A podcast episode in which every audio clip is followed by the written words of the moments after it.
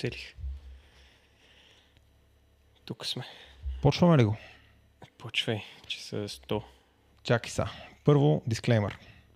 Миналата седмица пропуснахме новините, защото и двамата не бяхме в София. Тази седмица имаме не знам колко. Безкрайно много новини. Та, ако ви се стори, че не сме много подготвени, няма как да сме подготвени за сигурно 50 или 60 новини. Обаче ще пробваме. Че и разгледаме. На общо свъмани. Ако този подкаст стане 4 часа, извинявайте. Може да го разделим на две. Киро ще го нарежи. Да. Добре. Пускай първата новина. Тоест, трябва ли да кажем нещо? Тип, нещо, какво сме правили миналата седмица, нещо интересно случило ли се с нас? Ми, не знам. Аз бях на пътувах, почивка. Ама с С пикапа. някакво а, архаично нещо, дето гори динозаври. Аз пътувах с Тесла, похарчих много ток, пътувах с караваната, мога да направя две неща. Две неща.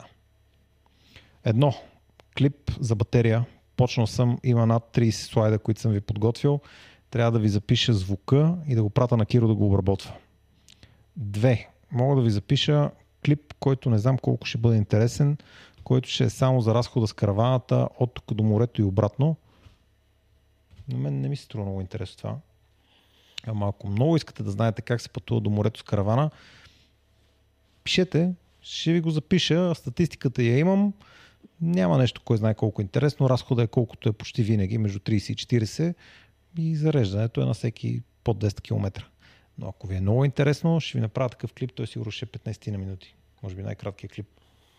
Да. И как не си успял да заредиш? Е, това не мисля, че искам да влизам в детайлите на проблемите на всяка една от станциите. Е, И една нова намери, какво? Hyundai ли? На с големия екран. Да, има нова станция на Бургас.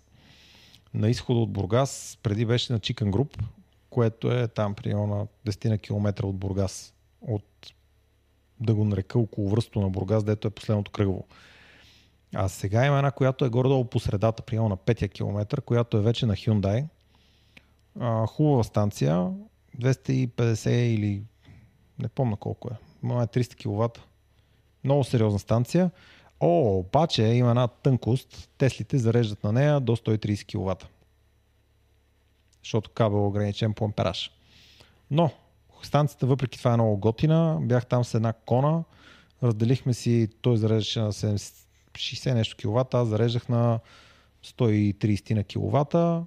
Беше много приятно и много готина индикация има отгоре върху самата станция. Сигурен съм, че ще я видите, ако ви е интересно. Демек кабел е тънък. Ей, тънък, като за 130 ампера. Сериозен кабел, ама не може да зареждаш с 200-250 кВт, както бих се надявал. Да, да. По-тънък, отколкото са възможностите на станцията. Да. Просто е ограничена по кабел. Ако бях 800 волта, ако имах Hyundai Ioniq 5, сигурно ще, ще ми харчи 70 с каравана, обаче пък ще я зареждам по-бързо. Чай да видя дали няма една снимчица тук някъде. Бургас. Това е Варна. Това е още Варна. Това е Бургас. Това е Мотофое. Това е прекалено много ми се струва. Hyundai България. Ето е снимката на станцията. Приятна станция, много готин интерфейс, много неща се виждат на дисплея и е, тук се вижда колко процента е заредена колата нали, в този бар и колата като се зареди приемало до тук и почва да анимира само е тази част от бара, което е много приятно. Много лесно се ориентираш до колко е заредена колата. И толкова се вижда тази станция, че аз я видях с пикапа от пътя, като уж не съм гледал за станция, нали се? Тя е много, как да кажа, добре изглеждаща станция. Не, става, че аз си карах по пътя и е така с периферията я видях без да, Да, да, я да. търса. И е на удобно място, на мен ми беше удобно с караваната да паркирам там, защото пред Hyundai има локално, в което М. това беше неработен ден и не пречих на никой. Та с караваната даже ми беше удобно да съм там. Тук бяхме на тази новина. Първа новина за днес. Готови ли сме да почнем с новините? Давай, почваме. Да, ако искате клипове, пишете в коментарите, а ние почваме с новините. Тук Чочо нещо ни е бъгнал. То е малко по-рано. А, чакай. Да, е там някъде е то бутон. Моя грешка, не е Чочо.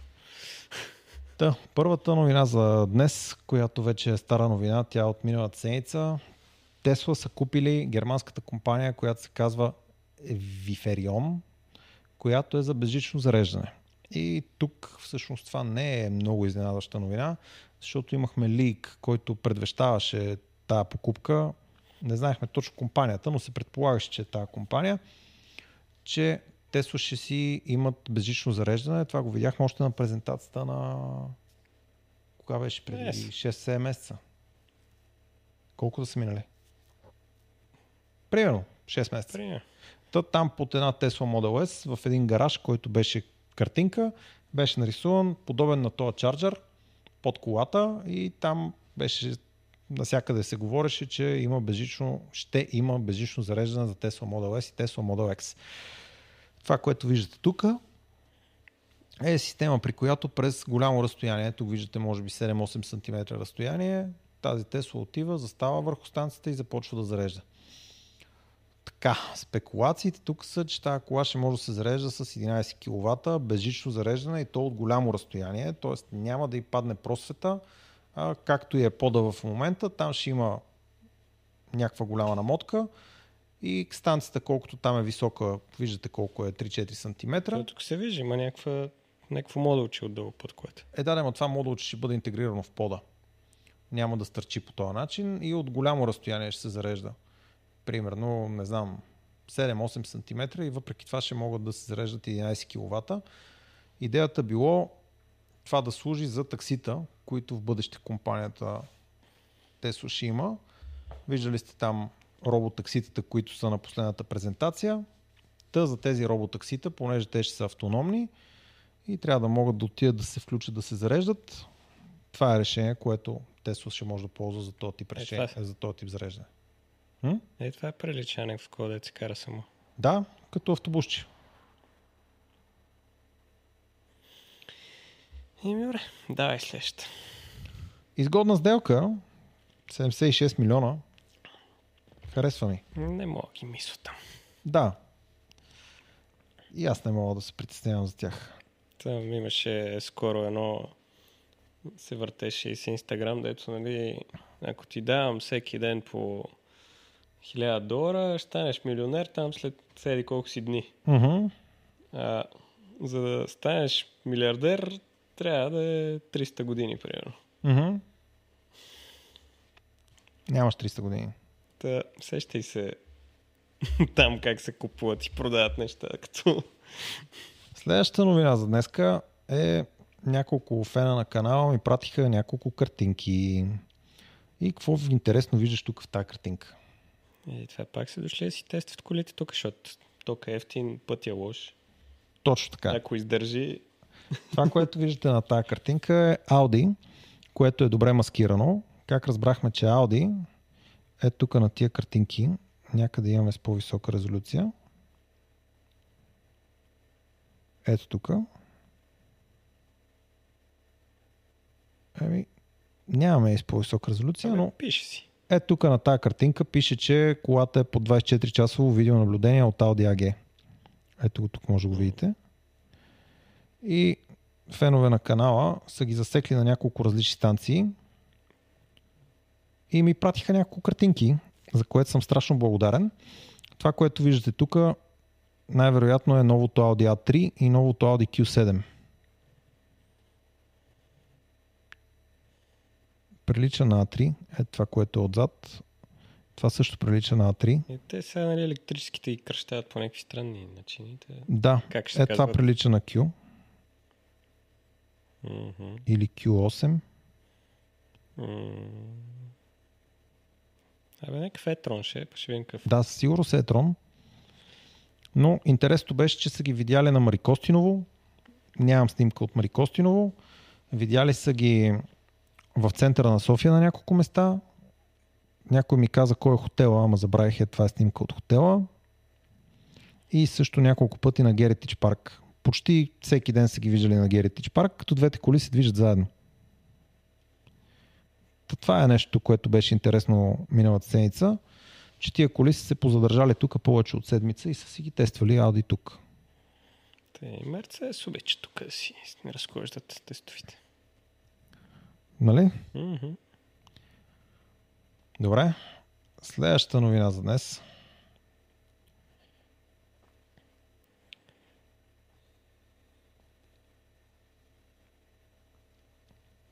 Да минем през ето тази новина. Започнали са да се появяват регистрации на Tesla Model 3 и Tesla Model Y от новото поколение, фейслифтовите. Аз не вярвам за Tesla Model Y, но за Tesla Model 3 се говори, че вече има регистрирана такава. Някой си от ам, КАТ в Китай бил ликнал някакви детайли за тази кола. Та, това, което ви казваме е, че в регистрацията в Китай са започнали да се появяват коли, които и явно са фейслифтови. И тия фейслифтови коли, ако влезете на сайта на Tesla, можете да видите, че може да си поръчате вече от новите коли. Как да стане това? Влизате на сайта на Tesla, избирате си Германия.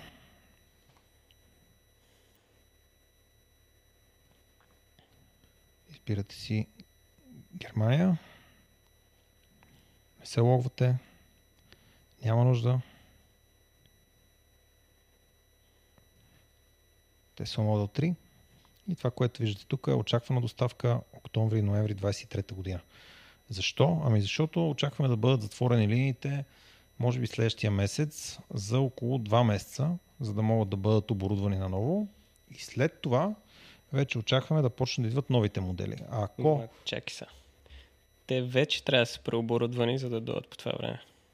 Ами 45 дни от октомври назад са средата на... Какво ще дойде? Средата на август. М, А, искаш да кажеш, че вече произвеждат новите модели? Еми, ако ще идват тогава, трябва вече да ги произвеждат.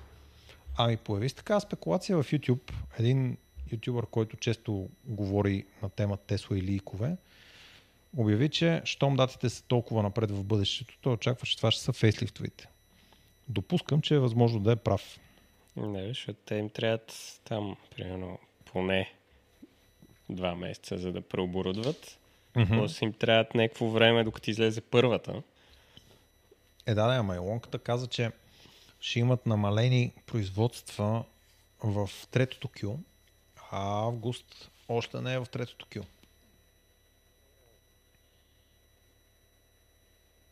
М, Не знам. Някаква магия се случва тук. Мгм. Добре, оставяме тази бомба тук. Пък в коментарите, ако знаете, пишете ни.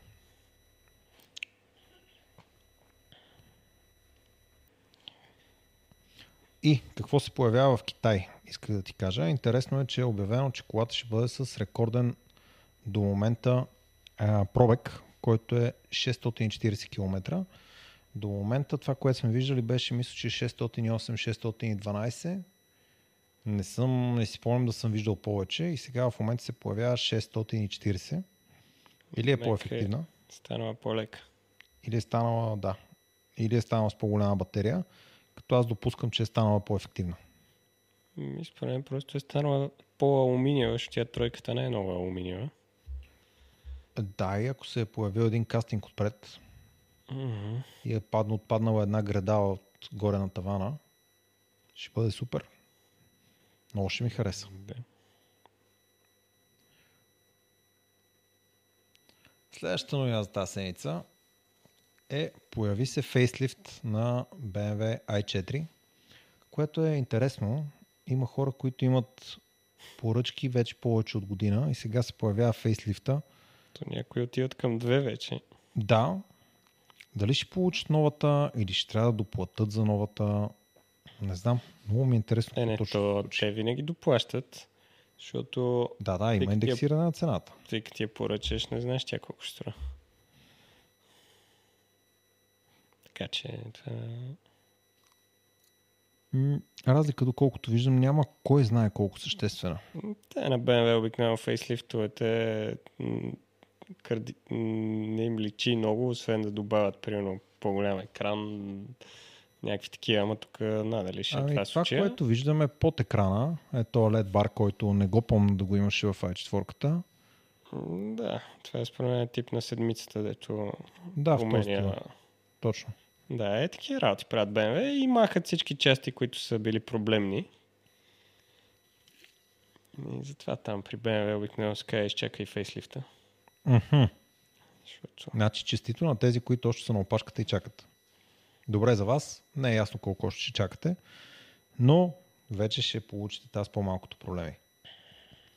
Между другото, а, имаме една интересна случка, която може би ще разкажем в някакъв момент за една i4, която е много безпроблемна i4. А, на 1000 км измениха компресора и тъмън излезе и на 2000 км сега е за възглавница отзад. Та фейслифта се надявам да реши тия проблеми.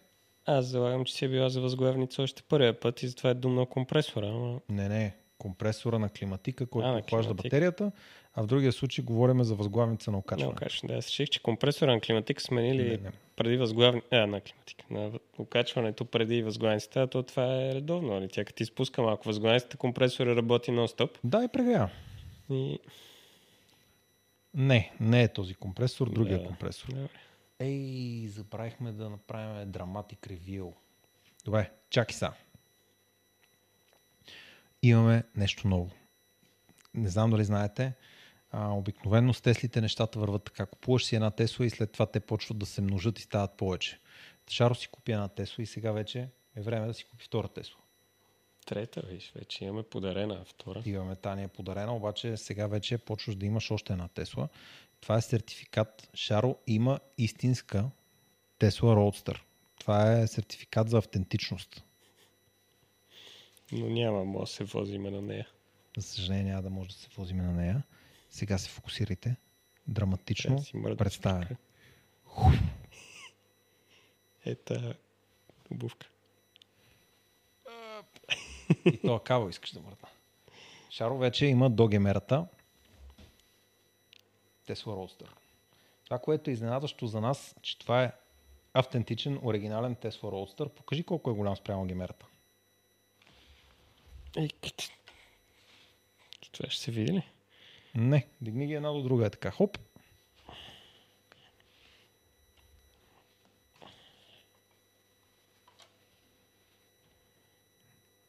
То Roadster се очаква да е страшно малък. Аз си представях, че ще бъде нещо от сорта на Tesla Model S, само че двуврат, а той по-скоро изглежда като малко по-голям от предишния Tesla Roadster. Да. От предишния Tesla Roadster прилича му по-голям. Е, няма да е Lotus Elise, но определено очаквах да е по-голям от това, което си представям, че ще бъде това, на базата на това колко голяма е гемерата. Еми, може да вземем модел на нещо, де сме го виждали на живо и пак да сравняваме. Гемерата ще е седан, т.е. тя ще бъде 4 месна, обаче от друга страна този Roadster изглежда страшно малък. Та вече имаме Roadster до пикапа, пикап, Tesla Roadster. Ако питате, имаме. Тесли има. Тук Дани трябва да ви направи клип как се поръчва това нещо. Това ли? Да, ще направим такъв клип. Почнали сме да го снимаме, само да знаете, че работи, дошло е. С Шаро заснехме как да го поръчате, ще го сглобиме. То клип е лесен. Ще го пуснем. Заедно с интегличи. Да, вече има теглич за Tesla Model S. Ще го викам да ми тегли караванката тук-там. Искаш ли да отвориме голямата тема за пикапи или още е рано да отвориме голямата тема за Cybertruck? Да, е, Обаче тя е много сериозна. Първо, искам да знам, разбрали защо има рапнат а, Cybertruck, който прилича на Ford F-150. е, защото и лонката се габарка. И лонката доста се габарка, но защо трябваше да е рапнат? Защо трябва да прилича на Е, F-150? защото Форда винаги е на платформа. В Штатите това се базик, нали, че то или е в сервиза, или е на тол тръка там, както му И викате. той реши да си разхожда Cybertrucкове, дегизирани като Да, Фордове, за да те- се майтапи с тях. Защото те си свикнали да се разхождат. Що да ги завива с някакъв камуфлаж, като може да ги дегизира? Да, да. В контекста на това, тук имаме една снимчица, която продължава този хайп. Е, тя тази си е много стара. И там си се базикат в щатите с тази работа, нали, че... Във Форд слушали клиентите си и клиентите били поискали седалките да се разпъват, да стават равни, като легло, за да може докато чакат да дойде камиона да ги дигне, да си спът. Ми да, защото там си, си големи разстоянията, той не идва бързо. Не идва бързо. Така, та, има такъв рап над Cybertruck. Не знам дали е един или са няколко. Видяхме го сниман на много места. И тук имаше някои спекулации покрай него. Обаче, ние, понеже това е стара новина, сега ще прескочим по-напред в бъдещето и ще отидем към милионите снимки на Cybertruck, които имаме. Примерно, ето тая. Какво си видял на тази снимка тук? Е, колко е голям? Еми, един метър е по-дълъг от Tesla Model Y. Еми, то се говори, че трябва да е много къс, защото Илонката казва, че иска влиза в стандартен гараж, който е там не знам си колко фута, фита, инча набавен в арчилото. Да. И затова отпред му е съкратен фрънка в сравнение с първия, който беше представен. Uh-huh. Е, то в момента е много по-къс от предните гуми напред, съответно и фрънка е по-малък. То ликнаха доста снимки, на които все още е дегизиран фрънка. Не знам дали си ги видял. М- да. На повечето снимки още има камуфлажи на фрънковете. Но повечето, нали, си личи, че пред гумата е много по-късо, защото трябва да се събира в гаража. Както наши. И нашия, да, и нашия е с къс. Сега ще се окаже, че Пламен като е свалял чертежа, всъщност е свалил истински чертеж от Тесла, който е мащабиран на последната версия. Но тук да, спрямо колите се вижда, че не е кой знае колко по-дълъг. Да, Доста по-широк е. моята Тесла мисля, че е 4,60. То Cybertruck е може би 80 см по-дълъг, което е 5,40. Не е нещо скъ... Мисля, че съществено. 5,60 го смятах там от техните нещо. Аз също го смятах. Имаше една картинка, на която е сниман Гумата. отстрани, да, и е наставена гумата в проекция. Та го сметнах и аз, че Не, горе-долу го идва към 5,60. Сметнах обратно. Това, дето и лонката е казал, че трябва да се събере в гараж колкото е еди колко си. Мгм. Слоих там по 5 санта от двете страни да има, нали, Мгм. отвори вратата и И се оказа, че е около 5,60. около 5,60. Да, и по моята сметка с наслагването на джантите, пак се появи около 5,60 и тук пак бих казал, че ще дойде около 5,60, така чисто предполагаемо. Което е малко повече от седмица дълга баса. Ще ми се да отиде малко по-напред в тази седмица. Само да открия къде е тази седмица, че ние имаме някъде към 10 000 новини.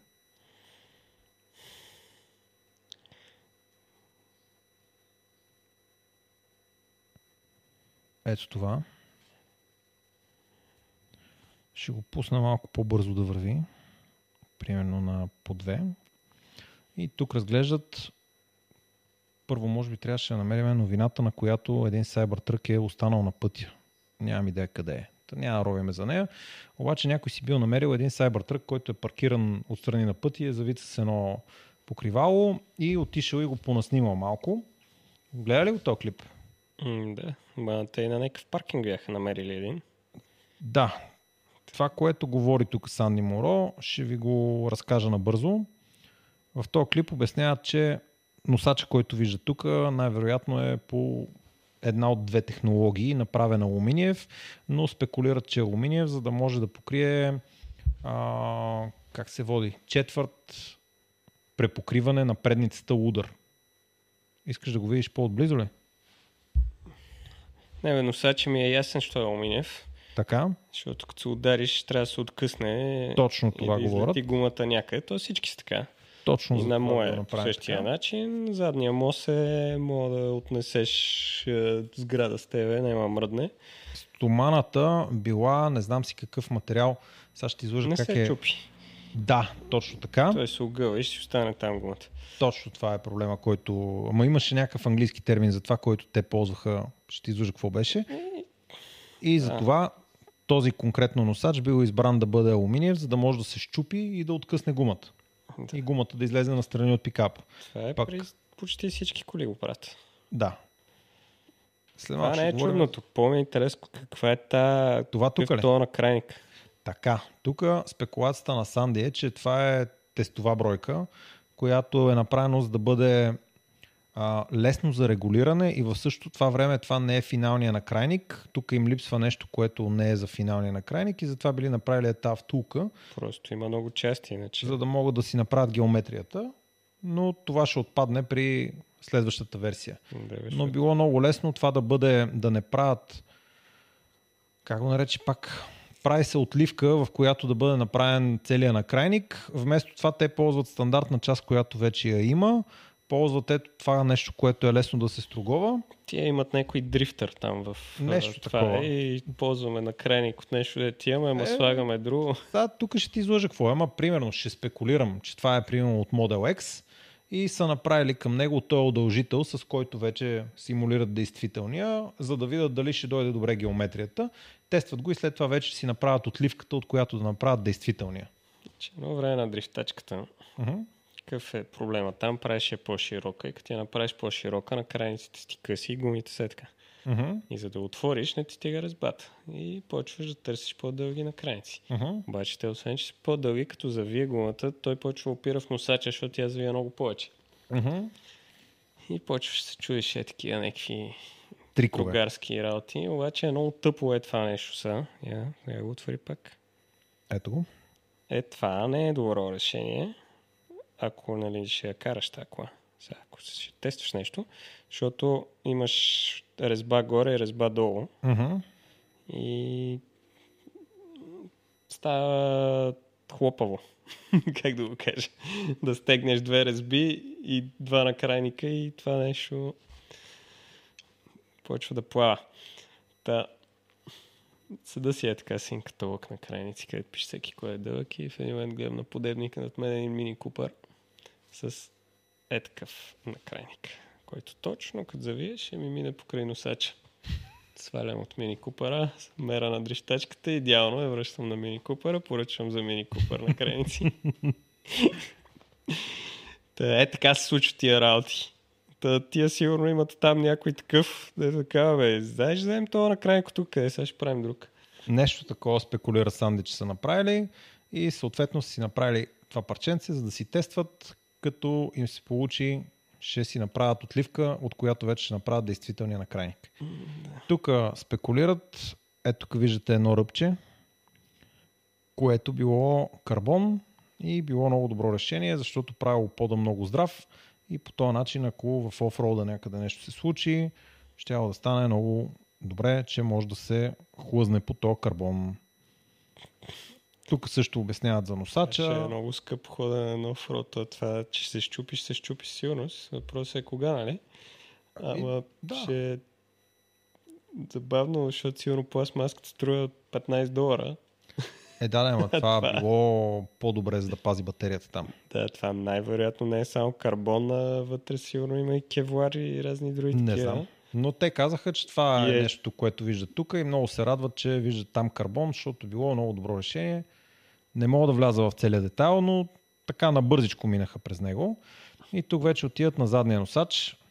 Задния носач, както го виждаш, е стомана, две парчета, заварени помежду си и споделят, че това е много стандартно решение. Задните носачи да се правят така, защото тук не се прави този четвърт препокриване краш тест. Да, не е до- необходимо да се До там умили. стигне ли удара? И другото, което виждате, че сочи в момента, това е шарнир, който е от долната страна на шенкела на задната гума. И те тук обясняват, ще че, отзавия. точно така, че това е направено заради завиващия заден мост. Аз очаквах да споделят нещо от сорта на, понеже има коли, които са направени без шарнир за завиване, но те завиват много малко, градус и половина. Това се прави само от носач. М. И се отмества малко носача. Да, ама нов род, знаеш какво ще му случи на този носач? Точно така. Очаквах нещо в, в тази посока да тръгнат. Че заради офроуда, заради големия градус, нали, някаква така спекулация да хвърват. Не хвърлиха нищо такова. Говореха за носача и за шарнира. тук в момента спекулират, че е това парченце, което е до носача, също очаква, че ще бъде карбон, защото виждат върху него лека маркировка на конците. Не мога да кажа със сигурност, но им се струва, че най-вероятно ще бъде карбон. И последното, заговориха се, че това е ам, на къде? А, наляво. така, Чакай. това е шпилката на т.е. тя на български не се превежда шпилка, не знам какво се превежда. Тялото на амортисьора на едната възглавница. Да, това е въздушното Едната окачване. колона на окачването. Да, е въздушното окачване. И нали, изтъкнаха предимствата на въздушното окачване, променлив клиранс, по-твърдо, по-меко, можеш да го регулираш да влезе в гаража, да излезеш след това, така. И интересно е то буркан тук, който е сложен отгоре, за да пази възглавницата. Това било много стандартно вече в последно време. И е тук на, самата, на самия амортисьор пише Tesla New Zealand. Нещо, което мен примерно ме изненада.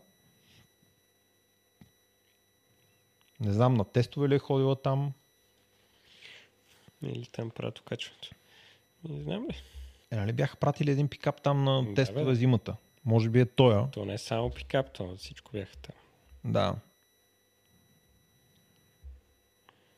То там не е точно на тестове зимата, а там просто има достатъчно високо, че е зима винаги. Да. И това е в общи линии интересното, което говореха. Тук говорят за тия тръбички. Не виждали гайка. Е, тук очаквали да видят гайка на това нещо. И не разбрах защо това е толкова интересно за тях. Но си говореха дълго време за тръбичките и как точно са вързани тия. Те не са тръбички, а са високоволтови кабели всъщност. Но те са в тръби, които са гофрирани. Тът, М, начинът, е, там липсва капака. Да, и им липсва и закрепващ елемент, който е на е това нещо там. Еми, той офрода взима своите неща. Това е някъде по задното окачване. Тасанди се впусна тук в обяснение как това бил болт с две посоки резби, за да може да се прави глаш. Супер а, стандартно за повечето автомобили. Виждали сме такива болтове на За много места. американците това е ново. Ново ли име на американците? Ето го тук, това е някъде в задната част. И Е, това е то in, то out. Да, точно също очаквам и аз. И това беше. То, това е което те са видяли като ликове в окачването от този пикап, който остана паркиран.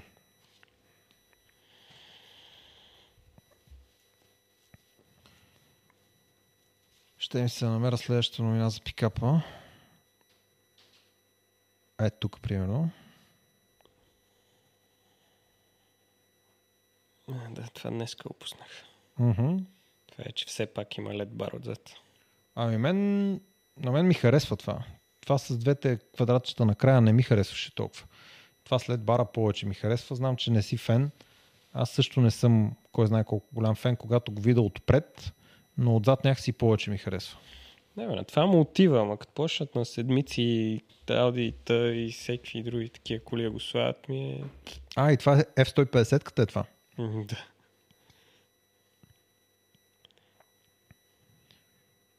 Харесва ми, че има отзад LED бар. Та това бил първия клип, на който се вижда добре как работи LED бара. А, много интересно решение за стопове. Е, те са американците така. Или имаш при че гасне лед бар, ли? Че гасне голяма част от LED бара, да. М.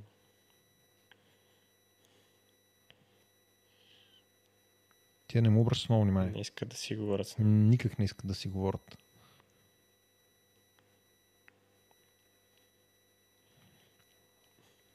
Тя се вижда, че завива задната гума. Е, да, бе. Не е кой знае колко, как да го наречем, изненадващо. Те, там не имаше едно от а, завода, дете излиза и тя направо е застанала на... Да, ма не изглежда като на EQS-а. На EQS е по-голяма гъла, който съм виждал там. Абе, тук просто е много голяма гумата. Може да си прав. Една секунда искам да превърта до една от картинките, 10 които прати. А, 10 и половина. Ми е спомена.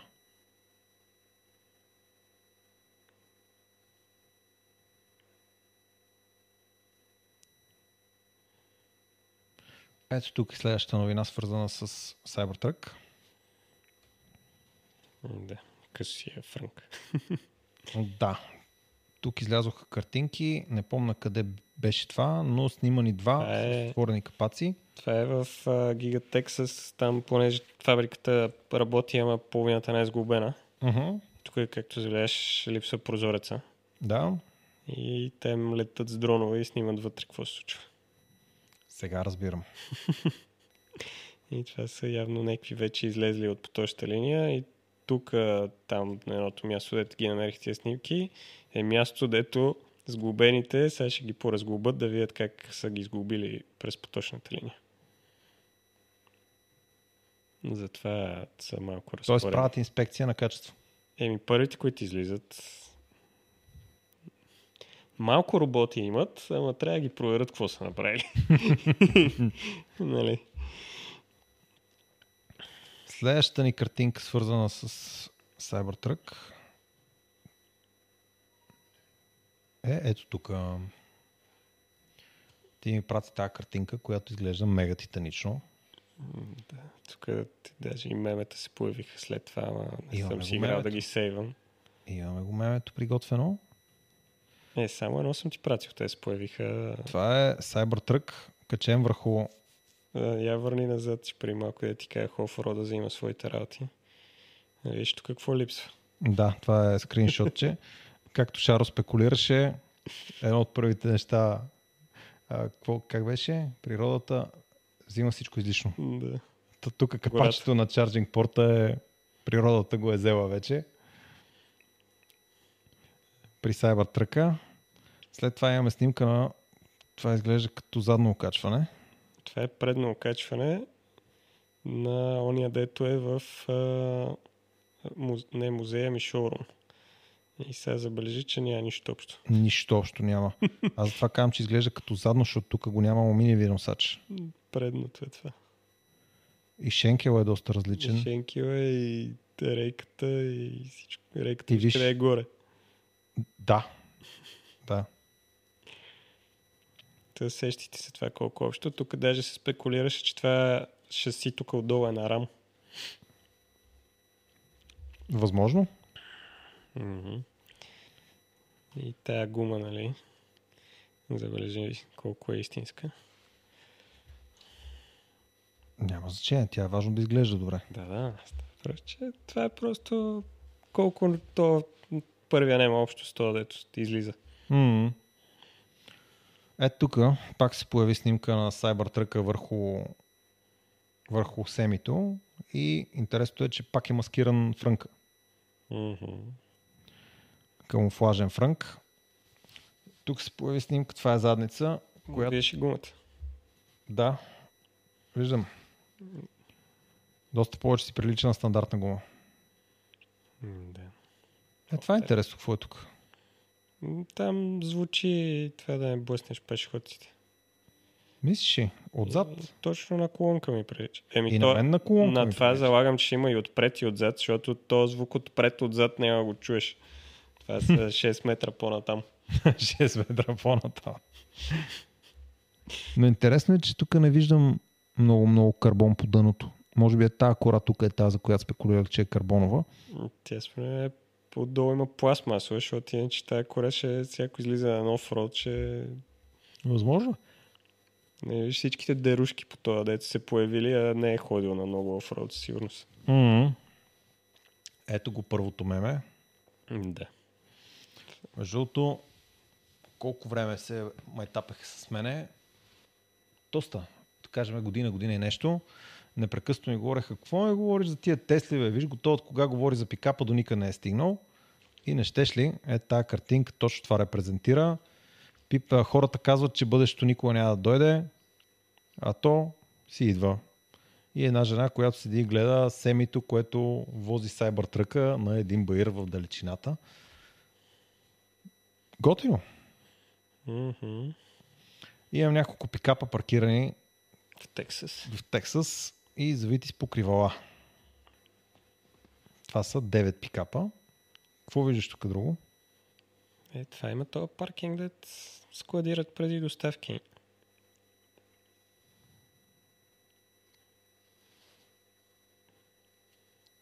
късичък фрънк, както казваш. Мгм. Което аз предпочитам да ми е къса предницата, отколкото да има малко по-голям багажник отпред. Е, да, ъгълна атака е хубаво нещо. Мгм. Е, да си го събираш в гаража най-лошо. Също не е лошо. Е, Добре, мисля, че с това изчерпваме новините за Cybertruck. Нека да видя следващата ни новина. Тоест тя следващата новина е тук. Следващата ни новина е Илонката писа в X, че са се договорили с какво е това е, как се казва? Бойко Борисов кафе. Премьер. А, Ама не е премьер сам, а да бе, да. разбрахте какво пише. Прайм министър се чуда как, как е на български. Министър-председател. Да, министър-председателя на културата на Италия и също с министъра на културата на Италия и са се разбрали на епична битка. Двубоя ще бъде организиран от фундацията на Зукербърг и от фундацията на Илон Мъск. И лайвстрима къде ще бъде? И в платформите. Да. Ама интересно, че Зукенбърг пък излезе и каза, нищо не сме си говорили до сега. Чакам го. Той го чакал бил. Значи Илон Мъск си говори сам в Твитър. Да, нещо. Ами да, той Зукербърг сигурно няма Твитър. Сигурно. Сигурно. Така че му пишел, предложил му дата, ама той каза, че сега трябва някаква операция си прави. и Кой е това? Зукербърг. Зукербърг, че Мъск му каза, че трябва да си прави някаква операция. Ага. И ще види. Ти представяш си, той е способен да си направи, примерно, да си сложи трето зърно, да си... Всичко е е способен. нещо, там има проблеми с гърба А, през годините. Ясно, разбирам. И точно сега дошъл момента. Ясно. Значи, поне на няколко месеца напред във времето. Е, ще държат някакъв хайп поне една година с тия работи, защото що не? Ма не, то е весело, що не. Да. Защото иначе ще мине и ще замине. Така, връщаме се обратно на новинарската емисия тук. Докато сме още на Тесла вълната, Тесла излязоха с едно клипче, в което показват екстремно тестване на Тесли в екстремно ниски температури. Ще ви преразкажа накратко това клипче. В него няма нищо, кой знае колко съществено. Тествали са на студено. Tesla Model Y е колата, която им е важно да тестват и проверяват дали ако замръзне лед по калниците, всичко ще бъде наред. Дали ако замръзне лед по не знам си къде, всичко Това ще бъде наред. хиксове тук, като гледам. Хикса им е сервизния автомобил, А. а иначе ходят с Tesla Model Y и тестват как ще се държи на студено, зареждания и пътувания, къде ли не там горе близко до арктическия кръг. И в случая мерят уплътнения, лед, сняг, всякакви такива работи. Интересното беше, че го вкараха в сервиза да му с... нещо на чистачките там проверяха, мереха нещо на чистачките и трябваше да го държат много кратко време, за да не почнат да се размразяват ледовете, които са на подкалниците и да не почне да се сгрява колата. Е, тук са си монтирали един датчик в стопа, за да мерят влажността и температурата в стопа и да видят дали ще почне да се образува конденс и да се трупа сняг едва ли не в стопа. И гениално измислен бил датчика. Е, тук са в сервиза, дето много бързо преглежда чистачките.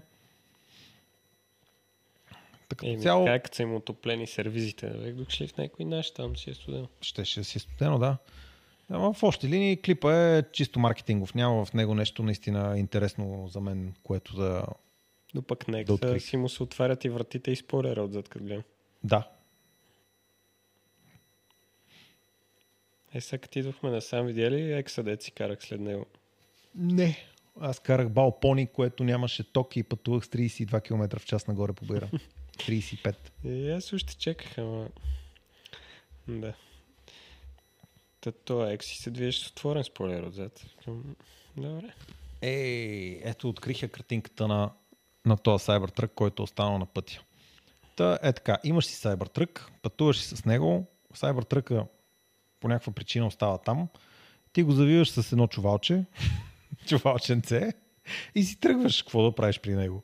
И се появява оня човек, който започва да снима и открива тук А, това е то камуфлажния, който е зимния камуфлаж. И от тук се появяват снимките, които Санди Моро след това коментира. Виж джантата. Нагоре. Виждам. Трети вид джанта. На мен тази джанта ми харесва, да ти кажа честно. Не сте върши, това вече е трети вид джанта, която се вижда върху този пикап. Няма проблем. Аз съм за. Чакай сега изровиме следващата новина.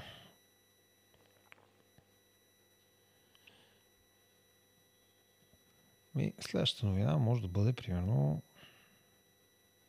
ето тази. Тя пак е свързана с Тесла. Е. С какво да е? Това от известно време си го говориме. Появил се чарджер, който е прилича на V4 чарджер, обаче всъщност се оказа, че е с конектор за камион. И ние сме говорили вече за този конектор. Виждали сте го. Някъде го бях изровил.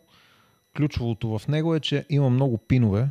Това, което виждаме тук, колко са 5 и от другата страна още 5 ще са 10 пина, през които де-факто става зареждането и по този начин върху малки парчета имало по-голяма площ и по този начин де-факто по-малко се загряват пиновете. Ей, тук е на голям волтаж и Да, също. той гледа, че кабел е, кажи речи, толкова дебел, колко другия. Мгм.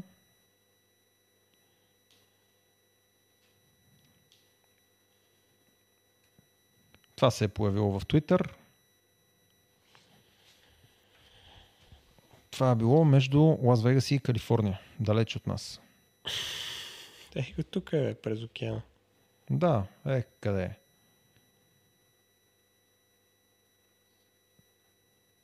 Много ми върват клиповете. Докато стигна до тях и те са вече на три клипа по-късно.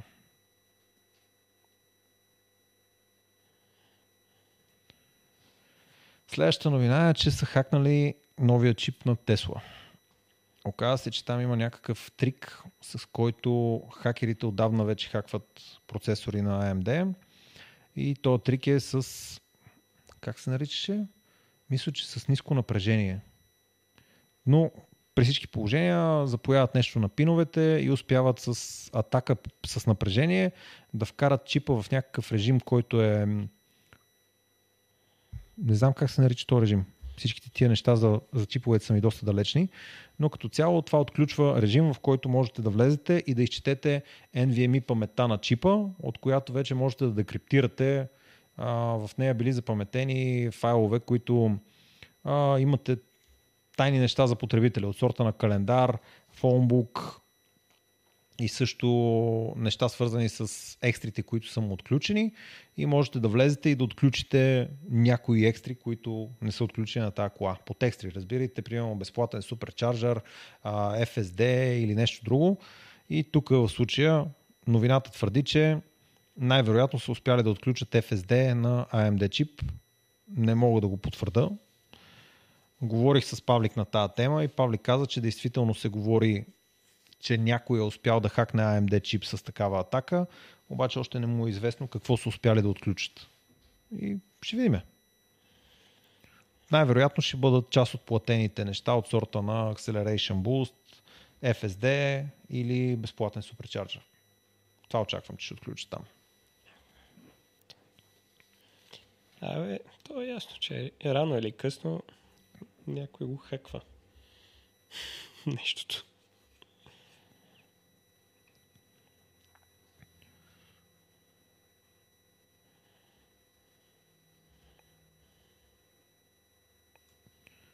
Следващата новина, която пак е от миналата седмица.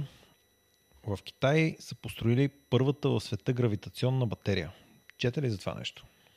Това, това е това с магнитите, де държи ядрото от това ли? Не. Тук е малко по-елементарно. Не. Когато имаш свободен ток, хващаш е тия колички с бетонни А. блокчета и ги катериш нагоре.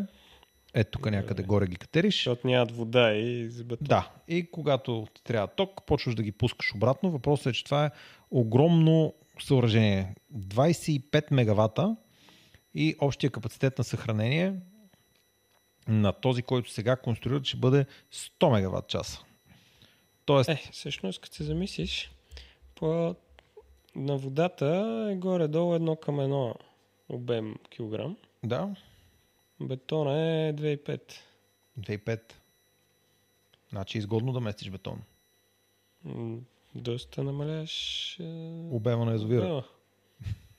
Защото един кубик вода е един тон, да кажем, малко по-малко. Абе, един тон си. Много по-малко. А, един кубик бетон е 2400 и нещо тона. Интересното в това съоръжение е първо огромна мощност, 25 мегавата и 4 часа, в които може да отдаде още 100 мегаватт часа, което си е доста сериозно. Ще ли да изградат още 5 такива и общия капацитет искали да достигне около 2 гигаватт часа в подобни съоръжения. Тоест, вместо да правят язовири, ще използват по този начин съхранение в бетонни блокове в ето това нещо.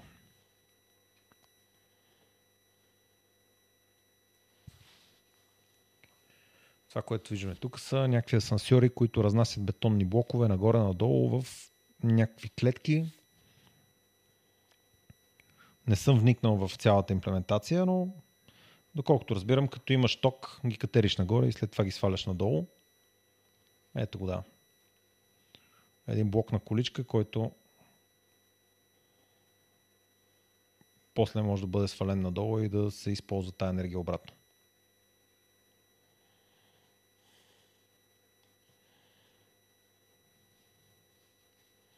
Да. И нямаш нещо, дето може да се запали. Ето, Solar. Нормалните батерии. Да. Не, много ми харесва като, като проект. Особено начинът по който е направено тук с голям соларен парк, който вкарваш енергията в тия бетонни блокове Е, и след това изкарваш обратно. Да.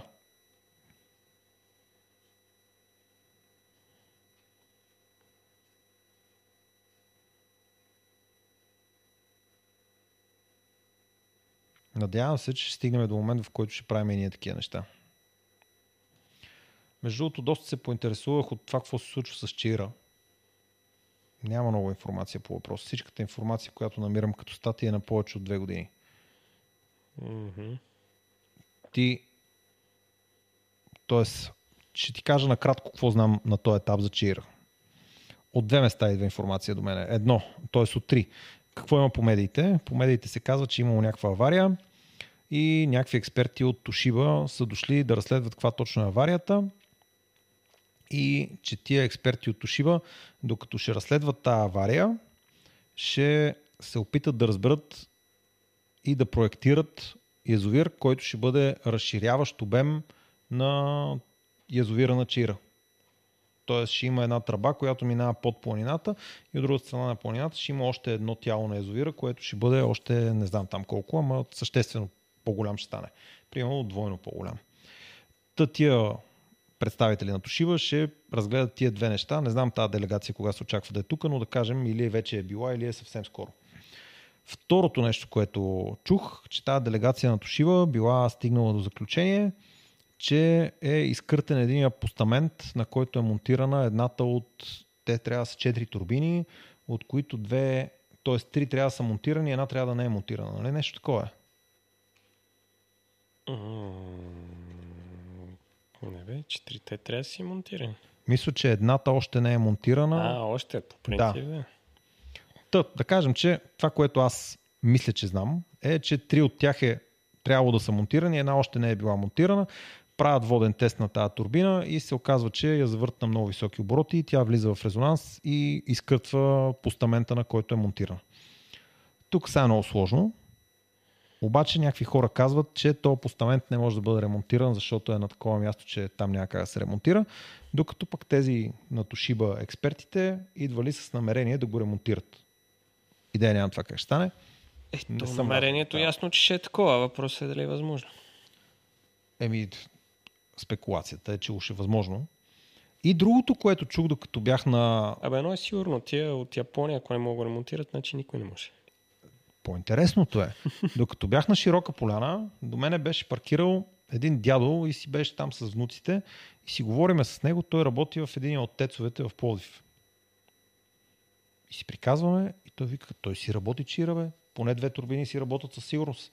Викам, в момента работят. Да, бе, всеки ден си работят. Те си работят от, е, от когато са направили ремонт. Викам, чакай бе, нали там някаква авария? Е, да бе, то си има някаква авария, ама тя е за една турбина. Викам, нали изкъртен постамент, сцепена стена, не знам си какво, тя е насип, не знам си какво било станало. Така, не бе, няма такива сериозни аварии. А, да, едната турбина не работи, едната, доколкото аз му казах и той мисля, че ми потвърди, е, че не е монтирана, но две от турбините се очаква, че си работят и в момента. И се използва за съхранение на вода. Всичкото това не мога да го потвърда лично, обаче това е информацията, която стигна до мен в последните няколко месеца за чира. Да бе, по принцип е много странно едната, нали, защото те казаха, бе, едната дефектира. И за какво спирате всичките, ако едната е дефектирала? Та или двете си работят и просто на някой му е било по-изгодно да не работят в този момент и не са ги пускали когато там. И са казали, абе, не работят.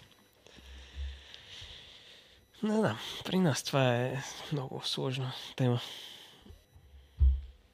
Много ми е интересно. Следиш ли какво става с Volkswagen? Не.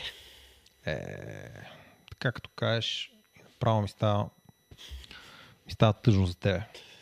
Излязоха две интересни новини, едната на български, едната на английски. Ще цитирам тази, която е на български.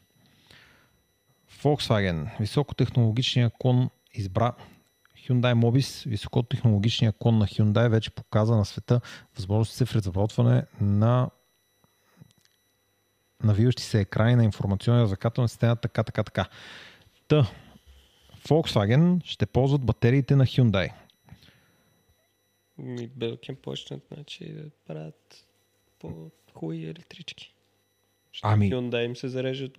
Това, което е интересно в случая, е, че Hyundai, Volkswagen до сега ползва 400 волтова архитектура. Ако започне да ползва батериите от Ioniq 5, те са 800 волтова архитектура, което е много ново за, за Volkswagen, а в същото това време Volkswagen имат батерия на Porsche, която е 800 волтова архитектура. Ама няма никаква прилика става на Hyundai. И за мен това е интересно. Та, след договора между двата производителя, Има силно на Създадения от. Hyundai Mobis батерия пакет BSA ще бъде ще бъде поставен в следващото поколение електромобили на Volkswagen. Той включва не само компонента за съхранение на енергия, но също така и системата за управление на батерията, системата за охлаждане на охлаждане и кондициониране, както и други компоненти, които са необходими да поддържат батерията батериите работещи и безопасни в продължение на много години. Ще бъде представена, поставена в двата предстоящи електромобила, които са планирани заводите на Seat Мартоли, и Volkswagen Навара. Това са два завода, в които явно ще се правят нови модели на Volkswagen. Та много ми е интересно на мене дали ще бъде 800 волтова батерията. Е, и Трябва да вземат някоя тъпа батерия. Е, това ще бъде много, да, тъпо, ако вземат примерно от стария Ioniq 28-та или примерно 30-ката батерия, 400 волтова. Поред мен е просто на Porsche батерията им е прекалено Е, скъпа. представяш си да вземат от а, коната. Супер ще бъде. Не, тук в предишната статия се цитираше, че ще бъде от Ioniq 5. И тук в тази статия мисля, че също се цитира, че ще бъде от Ioniq 5. Така че интересно за мен ще бъде дали ще бъде 800 волтова батерията или по някакъв начин ще разделят на две и ще стане 400 волтова с двоен капацитет. Защо? Това не е сложно да се направи. Да бе, ще им дадем тук дременчето да режете.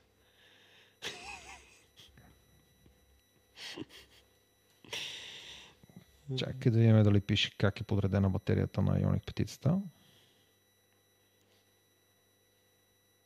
Не. А, това ще го пише в EV Database. Залагам, че си е на 800 волта, просто е много по-изгодно, отколкото на Porsche. Отделно, че на Ионика малко по-добра крива има. S180 P2. Просто ще стане S90 P4. Да. Чувал си. Чувал съм, ама ми се ще да не е това. И на мен ми се ще да не е това. Много ще ми бъде приятно да бъде 800 волтова батерията на следващото поколение Volkswagen. И това ще ги направи да се зарежда доста по-бързо. Плюс това, каквото и да си говорим, батерията на Ионика, петицата, като батерия и като крива на зареждане, тя е много добра. И на Това, което- и на щитицата. И на петицата, и на щицата. Това, което не ми харесваше на мен в петицата, беше колосалния разход. Защото ти каквато и батерия да имаш, колкото и бързо да я зареждаш, ти ако я харчиш страшно бързо, то се губи смисъла. А Ioniq 6 от друга страна, същата батерия, с същата впечатляваща крива на зареждане, обаче вече с доста по-поносим нормален разход. Даже бих казал, че колата е впечатляващо ефективна. И в този случай вече това, че зареждаш бързо и това, че имаш голяма батерия, почва да прави да има смисъл. Започва да има смисъл. И се надявам много Volkswagen да го сложат в следващите си разработки. Така, спекулацията, която виждаме тук е, че това ще бъде на MEB платформата. Тази статия е доста по-конкретна и ще бъде в малките електромобили на Volkswagen. Ще бъде в Volkswagen ID2, Cupra Raval и ID2X и Шкода Offshoot. Не знам какво е Offshoot. Та, щом ще бъде в малките модели, най-вероятно няма да бъде батерията, която имаме в Ioniq петицата. В Ioniq петицата Long Range беше с батерия 70 кВт часа. ID двойката по-скоро очаквам да е с батерия, която е може би 60 кВт часа. Стандарт Ranger на Ioniq беше с 54 кВт часа. Това по-звучи като вероятност да се появи в малките Volkswagen. 58 номинална и 54 използваема. Очаквам по-скоро е това да е батерията, която ще влезе в, в малките Volkswagen-чета. Да, нека си тъпо ще е да вземеш от тази батерия, дето е стигнала до 800 волта архитектура и да я скупиш. Защото те ще вземат не само батерията, ами всичко около нея. Да. Охлаждането, доколкото виждаме, най-вероятно... М? И менеджмента пише. Да. Интересно е да видим и onboard charger дали ще си вземат, ама то какво значение? Ми- Те като го направят на 800 волта нямат избор. Или пък може да си ползват техния стари и да я направят на 400 волта.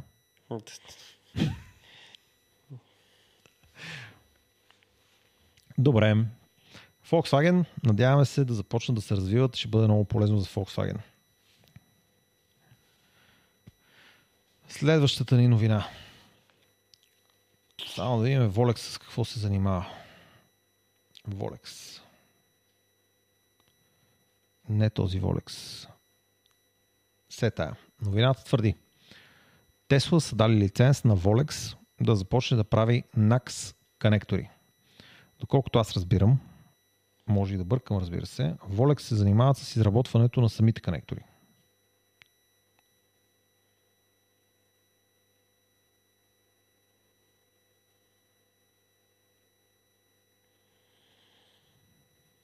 Не мога да прецена. Няма много, много информация в тази. Предвид, че колко станции ще почнат да искат да си слагат в щатите от този конектор, явно им трябва по-голямо производство.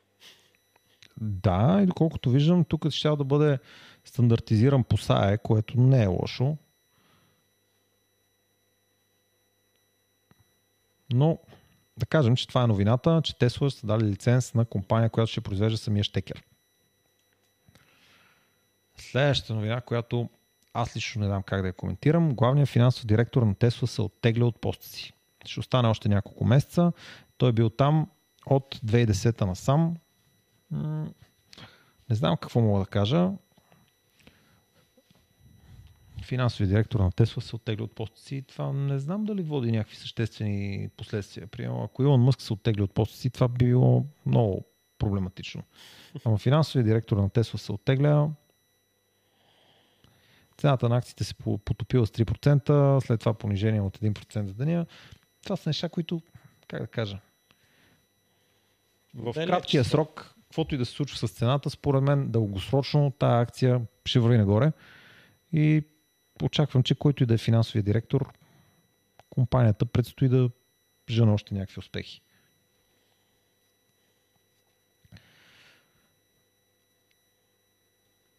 С финансовите части, там професионалистите да казват. Следващата новина е от Канада. Тесла започва да таксува на киловатт час на суперчарджерите в Канада. И тук само е много странно, защото не си представям преди това на какво са таксували. Аз не мога да си представя. Освен да са били безплатни.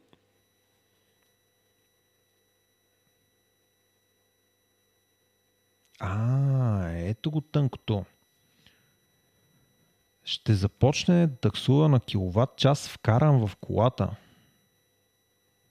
а не на времето, което тя е била включена в станцията. Абе, какво ви става, бе? Кой таксува на време, което колата е била включена в станцията? Това е като ти абсурдните мрежи, дет ние ги имаме тук. На един хотел казах ли ти, че ми обявиха 20 лева на час за зареждане на 11 кВт станция? И то на така, която беше на ProCredit. На време, бе. Е, добре, те откъде знаят аз в сега, коя част на батерията отивам? И са. Еми, аз мога да ходя за 3 минути. Само там, където зареждам на 250. Ема тя колко киловатт е станцията? Е, тук е 250 тази, която виждаме. А, ама... тая ли? Е, Да. Там на 11-ките е ясно. Там на 11-ките си зареждаш на 11. Ама тук на тия 250-ки е, не. Това било е абсурдно, че са таксували на време. Поздравявам Канада, че най-накрая ще преминат към таксуване на киловатт час. Това е страшно несправедливо таксуване на време. Ами, ако е като тук в мола, е била добра идея. Какво? Да си ти седи колата, там 6 часа, не е проблем. Е, да, да, ама това е наказателно таксуване. Еми не бе, ако го таксуват и тук на време, Мгм. Това е така наречения idle fee. да бе, който ти фито е, нали, зареждаш и Да. като преш да зареждаш, айде фи. Е, тук Ако- ако... таксуваме на време ще е изгодно, да, защото хората ще ходят и ще зареждат само а, от 10 до 40 и ще си тръгват. Еми да. Ще иначе много скъпо ще бъде. И ще се оправи бързо работата с местата. Да, ти видя ли между другото каква драма стана сега, че две станции не работят? А ти разбрали, що не работят? Не. Защото човека, дето ги ремонтирал, би отишъл на почивка. И той ли е човек? Еми само един. Човекът, който ги ремонтира. Човеко, който ги ремонтира. Хора с Тесли стоят без ток заради теб. Е, Сега ще ти знам, няма да те разбереш, защото е грък. Ау. И е, забравих къде е, примерно на Бахамите. И ще да е там 20 дена. Леле, ужас. И Добре. няма друг, който... И сега какво правят собствениците на Тесли в София, които нямат удобството да зареждат вкъщи и се налага да зареждат, те нямат избор, те зареждат в мола. Е, И сега не им работят станциите. Е, не, там се плаща човек. Там не е добре. Е, Там ще стане много скъпо. Няма се избива. Затова предлагам човека, който е на еми, Бахамите. Да, бе, ама човека е отишъл на Бахамите. Е, Да, бе, ама има полети. Да се качва, да идва, да решава проблема на тия две станции, след това хой където си иска. Аз въобще не мога повярвам, че това не може да се случи дистанционно без да идва, ама айде. Защото проблема бил, забравих кой някъде ми го написа, Алекс ли беше, кой ми го написа, че просто някой се е вкарал друга кола там и станцията е забила. Това не го вярвам аз. Според мен не е друга кола, си е Тесла, ама от уния Магическите Тесли. с специалните конектори. И, защото тя, ако е друга, тя няма да се разпознае въобще и нищо няма да стане. А та най-вероятно е тръгнала и нещо някоя защитка е сработила. Та, според мен това се е случило там. Обаче, М, те, Нищо чудно. обаче че Тесла, че има един човек, който Не, това за тия съм станции, чувал и преди. припадам. Чувал съм и преди, че има един човек, който не е от България и идва тук да ги прави тия станции. Той идва в определени дни и затова станцията там седи и чака няколко дни. Ама това, което ми е интересно е Ма не мога да е един и като го няма той е един и... единият човекът. Да, това ми е както се подиграх едно време на Мерцедес, че не можех ми да дадат оферта за едно AMG, защото човека бил на Човека почивка. за АМГ-та ги няма. Да, няма го. И съответно, докато се върне човек от почивка, докато ми направи оферта, аз вече си бях купил хикс и я карах, тя дойде. И бяхме заедно на морето. Мгм. И карахме мотори. Се тая. Та, това, което на мен ми е интересно сега, то човек кога точно се връща, защото има хора, които го чакат да зареждат. Ми, ще си го почекате. Вчера бях в мола и аз дори не си правя иллюзиите, че ще зареждам на тия станции. Си паркирах настрани, обаче видях приятел и отидох да го поздравя. И гледам една мацка, която е паркирала на едната станция, която те са с загасени надписи в момента и не работят. А те въобще не работят. Да, те са за... Да, защото нали, по едно време зареждаха, ама на някакви смешни килове. да, примерно в момента зареждат на 1 кВт и на 2 кВт или нещо такова беше писал някой, но не светят надписите. Та някаква мацка от Благоевград, с Благоевградска 19-та година или 18-та година тройка, беше спряла на едната станция да зарежда и ние докато си говориме там 10 на минути, тя си седеше в колата и си зареждаше и на 10-та минута излезе и попита едната от другите коли, тази станция работи ли или не работи? И тогава установи, че не зарежда. Та никак не беше изкефена от този целият експириенс. Човека, дето е на Бахамите, моля, сега. Не, бе, това... Не знам. Следващата новина е безплатни в София. безплатни неща. Никак... Ама и са 6. Да бяха 26, нали? Добре, ама те са 6 в мула. Не е добре.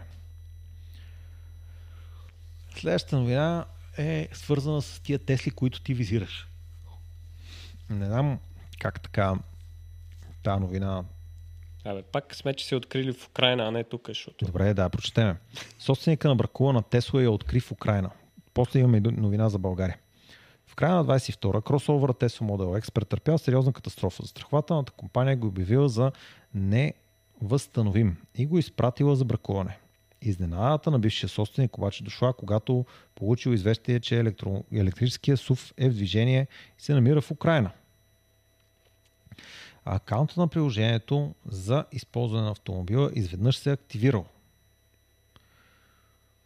Така, бившия, собственик, бившия вече собственик установил, че разбитата Tesla Model X е била продадена на търг от Copart и след това изпратена през Атлантическия океан, където е била ремонтирана и продадена на нов собственик. В същото време личните данни в медията, в медийната система не са били изтрити и така някой си получил неочаквано известие, че старата му кола отново се е появила в мрежата. Та, това, което се е случило. Колата е била ударена, колата се товари, това е 22-а, сега е 23-та края. Година и нещо, средата, извиняйте, колата година и нещо е била пътувала е първо един-два месеца, преди това един-два месеца се е продавала, това са 4 месеца, след това е отишла в Украина, някой е съживявал, вероятно имала проблеми с батерията, защото те като посъдат няколко месеца, след това трябва да се балансира батерията. И магически колата възкръсва година и нещо по-късно и човека получава нотификация в приложението, че тази кола се е Че ще се появила и се отворила вратата. утре ще е готов. да, да ходи да си я взима в Украина. Много съм изненадан, че се случило такова нещо. Това за първ път чувам, че има ударени коли в Штатите, които се появяват в Европа и някой успява да ги направи. Бе, добре, че е в Украина. Ако все пак някой от вас ам, гледа този подкаст и е близък приятел на Юли, поканете го отново. Ние с него сме говорили вече да дойде и да разкаже тук как се случват тия неща в Украина, защото той е чувал, че се правят ударени Тесли в Украина, в България, в Полша. Ще ми бъде много интересно да дойде да разкаже детайли за този процес. Ще го питаме много неща, има, които са ни интересни и за хакване на коли, и за хакване на процесори, отключване на екстри, всичките тия неща. Ако той знае, ще ни бъде интересно да знаем детайли за тях.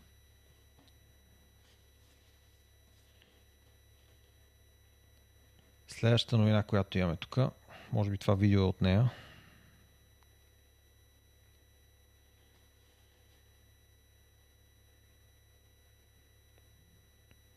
О, О, това не е идеално. Заглавието на новината. Тесла се е забила в полицейска кола без никакво предупреждение. Е, какво по-предупреждение от лампите на тия всички полицейски коли? Не, явно колата не е издала предупреждение. А, Чакай, че викам, какво какво предупреждение, т.е. вижда от един километър, че има отпред спрели неща. Обаче, какво се е случило? Всъщност, докато се случва катастрофата, автопилота е предупреждавал водача за, за внимание не по-малко от 150 пъти в продължение на 45 минути. Тоест човека или е спал, или по някаква причина е изпаднал в безсъзнание и колата се е опитала да говори с него, обаче той не се е намесил. По-интересно, що не смени лентата. Сигурно е не е FSD, а е такова. Данните от автопилота показват, че системата разпознава спрялата кола 37 ярда. Кажи колко са 37 ярда. Да, да, е там. Или 2,5 секунди преди катастрофата. Автопилота забавя колата преди да я изключи напълно. От видеото става и ясно, че всеки шофьор би разпознал ситуацията и би реагирал. Дали този водач е спал зад волана, това не е ясно. Полицаите са дали Тесла, а не шофьора. Ами...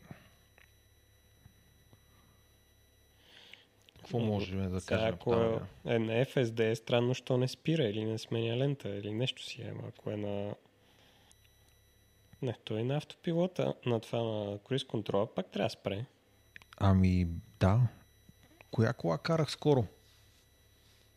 Нещо карах. Не помня какво карах. Чочо го нямаше пак. Да приемем условно, че това е било Волвото. Но аз Волвото не ходих там. Нещо друго е било. Няма значение. Може би ще се сета. Та, излизам на правата, която е преди Сапарела баня. И колата започва да иска да си сложа ръцете на волана. И аз реших, че понеже тя караше по завоите надолу, реших, че няма да си сложа ръцете на волана, да видя какво ще се случи.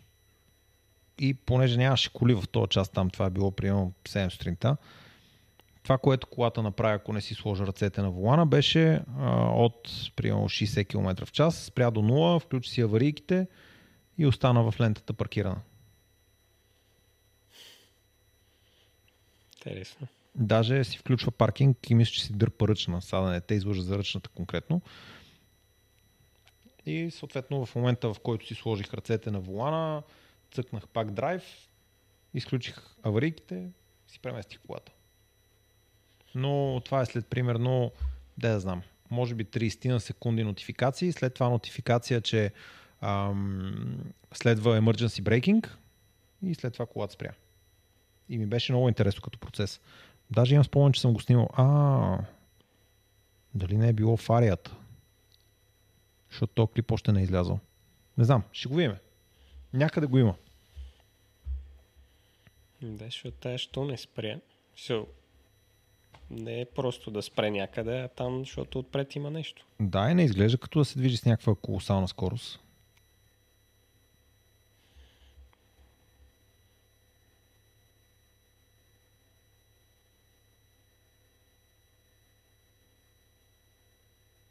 Те 37 ярда.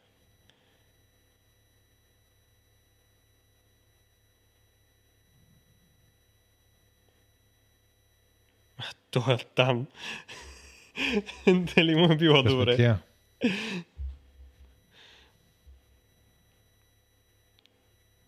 И тук ще се появят пак тия, които разследват катастрофи в щатите с автономни коли и ще установят, че Теслата и тя е била заспала. Да, бе, нещо не е наред, що не спря. Защото тя би трябвало без да е на автопилот, дори и ти като караш да не се удари в това отпред.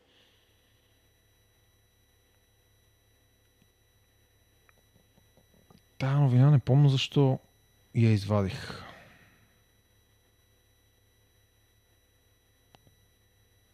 Ми, защото е много скъп ток, или да я знам. Най-вероятно е това, ама не помна какво точно четох в нея. То вече е минало бая време. Така да е. Общото нали, началото на новината ще бъде приемано е тук. Зареждането на гориво за леки автомобили и кросовери от ниски ценови сегмент излиза средно 9-10 долара за 100 мили. Тук се включват Nissan Versa, Honda Civic, Hyundai Elantra, Subaru Impreza и Mitsubishi Mirage. В същото време зареждането на електромобил като Nissan Leaf, Chevrolet Bolt излиза средно 12,5 долара на 100 мили. Ако зареждането е на обществена зарядна станция, цената отива на 15,97. Тоест има много малка разлика между тока вкъщи и тока на зарядна станция. Явно тока им е скъп. Това в Штатите е, е малко там между различни бензиностанции има колосални разлики, а пък при тока сигурно още по-големи разлики. Ма това не е новината, която иска да цитирам. Друга новина извадих аз тук, може би съм се подвел по заглавието. Се тая. Сигурно ще стигнем и до нея след малко. Защото там нали, има значение на магистрала ли зареждаш, на, в града ли, през деня ли, вечерта ли, сутринта ли. Следващата ни новина. Имаме новина, която е свързана с Порше. Ти си чувал, че в България е имало било някакъв макан, нали така? Mm-hmm. А, не щеш ли? Сега се появяват в последните две седмици камуфлажни снимки на Porsche Boxster, което ще бъде електрическо. Ми, то това в Porsche винаги мулето е Boxster, без значение каква кола ще се прави след това. Тоест, ако те тестват батерия, ще бъде в Boxster. В Boxster. А ако тестват електромотори, ще бъде пак в Boxster. Да, бе, и V8 да тестват, пак ще е по някакъв начин Как там. го слагат там, бе? Бе, ще измислят нещо. Те нямат V8. Нали, това панамерата не го бориме. Да, бе, просто... Интересно е, че тук колата е с по-малко камуфлаж от това, което видяхме на няколко снимки и затова пускам направо видеото.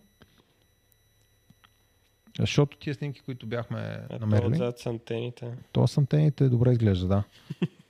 Та, която имахме на снимки, цялата предница е в камуфлаж, докато тук има камуфлаж основно по светлините. Да, е много ме кефи ауспухчето. Аз почето е добро, да. То е тип uh, F-150 на Cyber.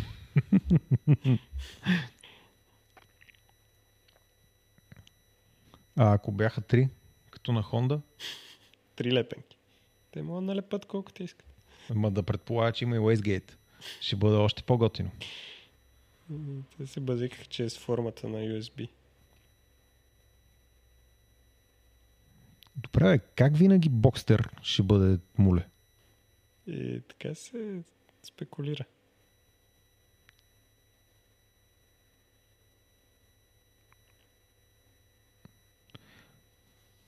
Ей, добре, какво правим с електрическия Бокстер? Ще поръчваш ли? Да видим какво ще дойде. То сега спекулата е, че следващото 10-11 ще е хибридче. Абе, тази спеко я чувам от доста време. Плюс това те си имат хибридно 10-11, само че къп. 9-9 Не съм чул. М, имат. Добре, де. 9-9. А Сещи си коя година това? 2006-2007, 2008. хибридно къпче. Мгм. За първ път чувам. мотор на предния мост с някаква батерия, която е Слушам те и направо не мога да повярвам на ушите си. забравих тя не е точно батерия, тя е едно нещо като варел, Мгм. Който вътре нещо се завърта. Кинетична батерия. Да, и защото това е къп, нали, се сещаш. Той през повечето време спира, през по-малко време ускорява като време. Мгм. Съответно, почти след всеки завой той е готов да ускорява с достатъчно ток. И сега, то силата е била, че те са го карали този къп на ендурен състезанията. И вместо да зарежда 48 пъти, зарежда 36 пъти, Мгм. примерно. И А има ли успех? е, два пъти или три пъти се чупи, докато го направят да е дурако устойчив. И на четвъртия път ги разсипва и на петия път го забраняват. А, бях много изненадан. Чува ли си за този вентилатор във Формула 1? Е, да, да, същите. Ники Лауда го е карал от две състезания и го забраняват. Е, 4 щицата така. 4 щицата, като излиза GTR, Да. тя е с V8, дъра, дъра, правят там меди колко си 50 бройки, за да може да се кара, всичко точно, излиза, разсипва ги всичките другите и до година ролбука е друг. И тя е рекламата на BMW, един завой и примерно, сега забравих коя година, ама 2002 примерно. 2002 ли ще? Мгм. А, И- Как и да е, две и някоя година. GTR отгоре, нали, представя там, че са го представили това, спечелили еди какво си. Следващата година там, така 2003 they change the rulebook. и колата я няма на пистата, защото. Извиняй. Та нещо като днешно време е бопа. Баланс, баланс в перформанс, това на български mm-hmm. ще не знам. Който пак е, да кажем, заради КТМ и Порше. Защото... Защото са прекаляли. Не ми, той КТМ, а, примерно може да стане там колко му е най-силният двигател 580 кони и тежи Мгм. 700 кг, 600 и нещо. Е, кой сте зае с него? Та, имат си опит Порше. Имат си една каляска там от 1900 и коя година. Да, това е 1900 1800 и... Абе, края на 1800 и някоя си, ако Да. не бъркам. Та, 890 някоя си. не са решили, не са го направили, иначе не могат. Пускаме ли следващата новина? Давай. Следващата новина ни е ам, Олаф Шулц бил казал, че се радва, че Тесла искат да правят завода по-голям и че трябва и гражданите да излязат да са отворени за диалог с Тесла, за да може компанията да остане и да продължи да се развива в Германия. Което звучи добре, нали? звучи логично. 22 500 нови как се водят работници? Поляка. М? Поляка. Е, да, що не, един малък град. Да, бе, защото той завода е там близо до Польша. Което ще е двойно на сегашните 11 000. Да, бе, това подозирам, че, че ще го връзват с а, леко питане, моля и сечем още малко тази горичка там. Че тия че- четири дървета тук и двата ралежа трябва да преместим, ако е удобно. Не, бе, защото текси, то, то, то безумно звучи това.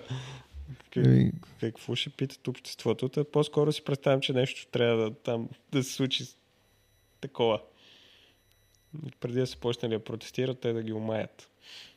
виж какво пише тук. А, нещо си, нещо си, нещо си. Без увеличаване на водната консумация, което предполага, че Тесла ще произведе 1 милион автомобили с водата, която им отнема да произведат 500 хиляди автомобила. А може би те си заявили поначало много повече вода, отколкото им е трябвало за 500 хиляди автомобила. Аз не разбирам каква е тази драма с тази вода. Как, какво толкова ползват с тази вода? Може би няма много вода в Германия. Не знам. Ми... Се си представям, че те само си я пречистят тази вода и си... Ама, добре. И да си я пре- преизползват. Не ми... Ми да, сигурно. Не знам. Може би има нещо друго там. Не точно в производството, ами цялата вода, която ползват. Имаш предвид за туалетни и миене на ръце?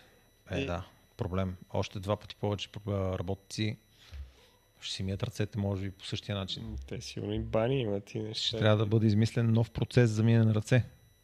Бе, по-малко ръцете вода. Казваме, че с спирчики мият. Ама... Бани това, онова, те сигурно имат там и разни да живеят там. Ама... Не знам, не мога да я разбера тази новина за И водата. на мен ми звучи мистично, но Може да. би там местните знаят за какво става въпрос, ама ние от тук, където, където копнеш вода тече.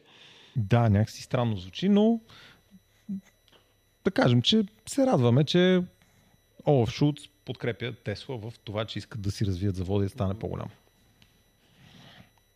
Може би има нещо, да я знам. С падните води. Знам ли?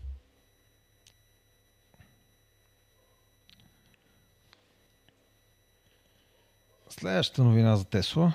Тя идва с видеоклипче. О, това аз го пратих. Мгм. Това днеска ме наспамиха с тази новина яко. Малко не дозавива. Не, това просто е много бавен кадър. Те винаги не дозавиват в някаква степен, защото тук нали, го засилват колкото може до момента, в който не бутне конус. Интересното е някъде на лосовия тест там. Да, да, е търса. Дай, дай, още там, още. Оп, тук е някъде. Не, това е слава. Абе, и на слава си е бързо. И сега забеляваш, тук това е ти викам, че завива с задница. Да, с точно това ми прави впечатление. Дето супер странно. Предницата се едно изпускаме завоя, обаче колата си завива. Предницата все едно изглежда като да е, Все едно е въздуха. като да е повдигната нагоре, да. Обаче колата си завива. Много е странно това усещане. Да, бе.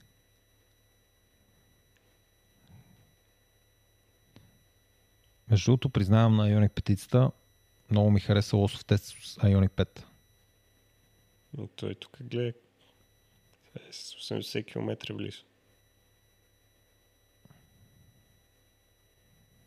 Вход М. 82.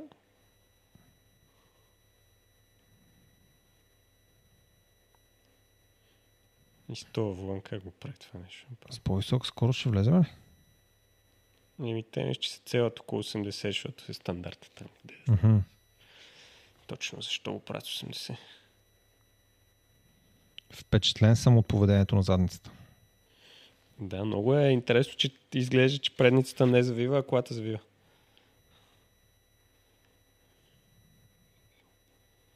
Е, тук това ме фрапира. Какво е това? А, чакай се. Е, това. Чакай, чакай, чакай, чакай.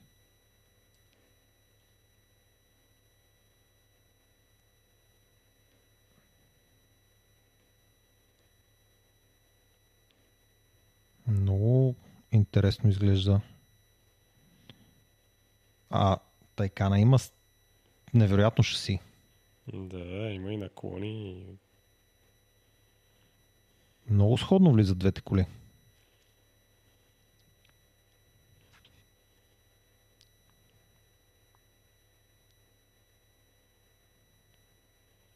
Е, това е супер странно. Виж, сега предните все едно не участва, Пренците изглежда като да не дозавива Да. жестоко. а тя си завива. Много странно усещане е това.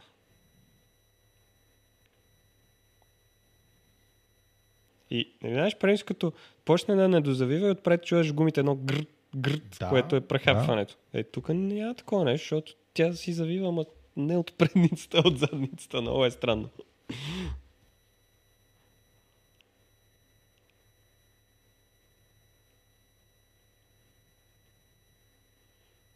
А па да бутнеш на лосов тест вътрешния конус, това е уникално. Да, добре изглежда.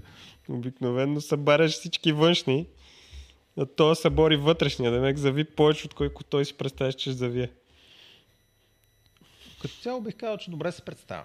Да, бе, много е странно тази кола. някои коли как прелитат през таван на, на лосов Е, тест. не. Тая далеч не минава Тук така. тази батерия в пода, това ако Тая се батерия дигне, в пода. значи нещо е минала през трамплин. Добре изглежда. Това, което мен лично ме впечатли е Тайкана има страхотно шаси. Каквото и да си говорим, Тайкана има кароси Тайкана. Да, да. Теслата да влиза по сходен начин на Тайкана с 4 км отгоре и Тайкана да е с по-голям ъгъл в завоя, мен поне това ме впечатлява. Да, бе, много е странно. А това Знаеш- даже не е последната версия на тази, която е 22-а. Да. Пише там. Тя може и да е без апдейти. М, Там, нали, се спори за шенки или работи. Добре, да, е следваща. Зикър показа спортен електромобил с пробег 600 км. Зикър 1, 600 км пробег и не мога да ви кажа много повече от това. Само като видя спойлерите и припадна. И ако това е новината, новостта може да бъде оборудвана с два електрически мотора с системна мощност от 544 конски сили. Такъв силов тракт ще се позиционира на върха на модната линия на суперколата Zikr. Искам да знам два мотора с по 544 конски сили или? Съмняваме, защото такъв е този мотор с 540. Ами, ако е един, това не ми звучи много спортно. Но да, с ускорение 3,5 секунди никак не ми звучи много, много Ти спортно. кажи е този спойлер там какво прави на хеджбека. То спойлер, той е в безвъздушното пространство и най-вероятно е тия ръбчета тук, виждаш ли ги? Мгм, Е, факт. те са това, което правят нещо. Мгм. Те хващат въздуха, който огледалото е пропуснало и го натискат надолу. Битка за последните 4 кг downforce. Защото това там, освен да ти пречи на огледалото, според мен друго не прави. Аз... Ами, виж са, тук е много сложно завихрянето. Виж, е, тук има една, една дупчица. И най-вероятно оттам се взима въздух от те това крило, който го вкарва по стъклото, изчиства го, защото няма да има чистачка, много драк. И го вкарва под това крило и оттам нататък вече става космос.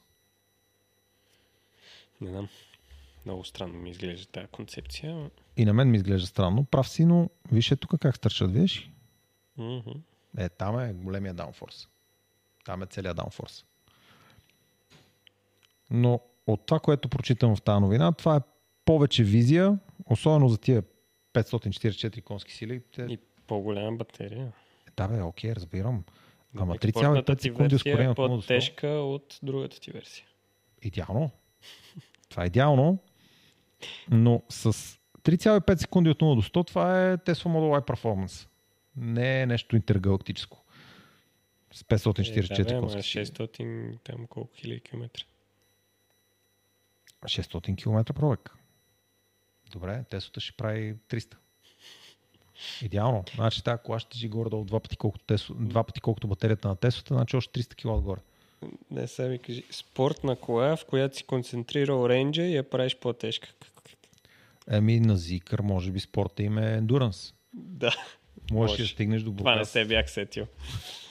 че спорта е ендуранс. Спорта им е друг. Не, бе, това може и тук целият превод да е уникален, ама знам ли. Нищо чудно. Но радваме се, че Zikr ще имат още една версия на единицата. На мен колата ми харесва. Визията ми е така доста альтернативна и ми допада. Особено с тия всичките крилца и спойлерчета. Изглежда атрактивно като Honda Civic Type е. Нито е бърза, нито е спортна, обаче пък има визия. И камери има... Да. Виждал ли си? Той има на огледалото на калника напред-назад, на... като го погледнеш така, викаш, мали... Супер, аз много харесвам такава технология. Да можеш да си гледаш на новите BMW-та, които има отпред на бронята двете камери. Много ми харесва, че излизаш от някакво... Новите, това е от 10 години го има. А, да, ви аз просто съм карал по-стари. Но да кажем в последните 10 години това, което се появи на предните брони там отпред две камери на страни, не че не може да се прави с една 180 градусова камера отпред, обаче е Не, ма много е криво и не е готи. С двете си е по... Да, бе, супер е, ако искаш да гледаш филм. Ма аз искам да видя просто идва ли кола. Абе, карал с едното и другото, по-добре си е. Идеално. Та, харесвам такива технологии. И този Zikr също, аз не бих си го поръчал с всичките тия крила, защото малко ме притесняват тук нашите бордюри. Тия крила най-вероятно няма са много изгодни, обаче пък, ето, ако искате да спортувате от София до Бургас с 600 км пробег, има решение. Ако успеете се оправите с менюто. Моля? Какво? С менюто, ако успееш се оправиш да зададеш, че искаш да ходиш към Бургас. Не ти не знаеш как караш. Не съм пробвал да карам Zikr. Ако покарам Zikr, ще пробвам и ще ти кажа дали е възможно. Ими, то за сега, нали, в Европа няма как да го имаш официално. И се правят някакви сложни схеми да не е на китайски, е примерно половината е на руски. И, Притеснен съм. да, и трябва да е регистрирано някъде си, защото в Европа не може. Ама трябва да е някъде, където тия па да карат в Европа. Е, Норвегия мисля, че е някакъв такъв вариант. М, знам, примерно Грузия. Грузия също е добър вариант. Специално за Zikr съм виждал Грузия. Да кажем, че ще... Други ще коли вникнем. съм виждал. Грузия за Зикъра, не знам, ама такива, дето нямат евросертификати. Следващата ни новина. А, Тесла намали цените на версиите на Tesla Model Y Long Range Performance с 14 000 юана, разбирайте 1900 долара, до съответно тарада еди колко си юана. И това било предизвикало спад на акциите на Тесла. Понижили се цените в Китай и това е довело до разпродажба на акции на местните автомобилни компании на фона на опасенията, че този ход ще задълбочи ценовата война в индустрията. Ужас. Тоест, ако някой от вас иска да си купува акции на китайски а, компании за автомобили, много изгодно. Беше по-изгодно преди Xpeng да продаде 10% на Volkswagen, обаче сега след като те са свалили цените, може би пак е изгодно. Не знам. Това с акциите ми е прекалено сложно. За такива, дето са е изгодно, са е неизгодно. По-скоро го виждам, ако имаш някакви пари, слагаш ги там, забравяш, че имаш. Такова, да, и аз така го виждам. Аз не мога да... Непрекъснато някой ме пита, добре, бе, не те ли яд, че не купи на 106, не те ли яд, че не купи на 100, не знам си колко си. Нямах свободни пари тогава, бе. ако имах свободни пари, ще съм купил. Ето, по-забавното е, нали, като мине това и примерно купил си на 106, стигне там 300, mm-hmm. е 250, що не ги продаде? Имам бе ти... Аз да не съда и да го следа това ежедневно. Една от причините, поради които не мога да се занимавам с крипто. Играл ли си с крипто? Да, бе, ама на същия принцип. Е, да, Забрави го и... Ама то при криптото не става така. Там трябва да дебнеш всяка секунда, той Да, пазара не да. затваря никога, ти седиш, дебнеш и а, е сега точно трябва да продаваш, трябва да шашавите, дето един месец ги има и после ги няма. За тия... Не, това не съм си играл. Не, не можах аз това да го, да го... Нямам тия нерви. Това всеки ден да проверяваш, да дебнеш, да пазаруваш, да продаваш, не мога. Ами, то не мога да бъда милионер. Нали, там колко е, пък колко ще ти е, като Да. ги обърнеш. Да, е, и плати гъста на не. Не, не мога.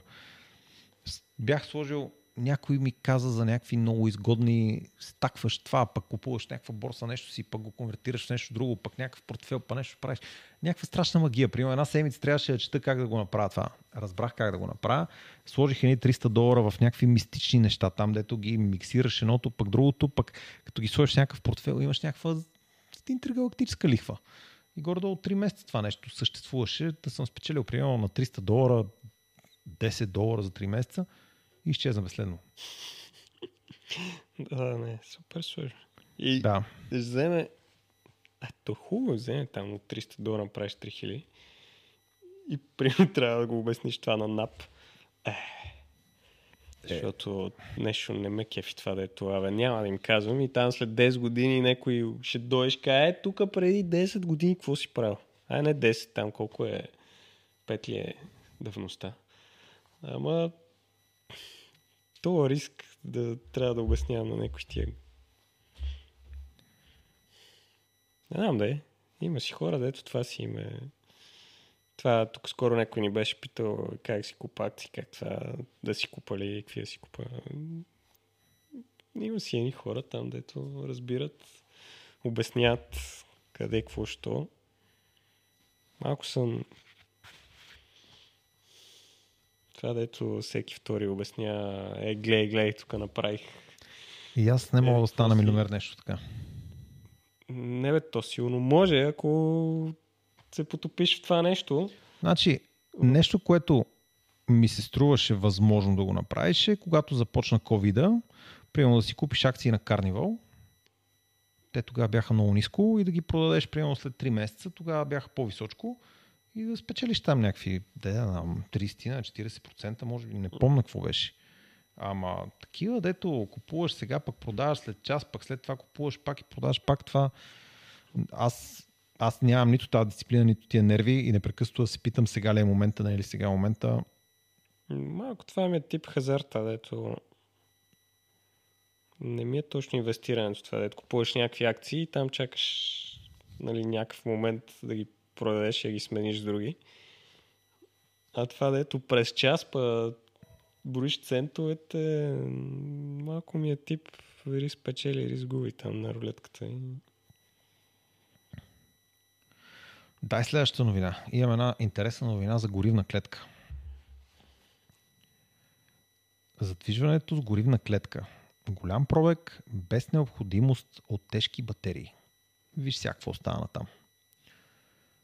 Наскоро личният Hyundai на мъжа отказа да потегли след 7 години безпроблемна работа и пробег едва 84 000 км, корейската машина неочаквано дефектира и се налага да бъде закарана в сервиза с пътна помощ. След инспекция получава оферта за ремонт на стойност 103 764 и 17 цента евро.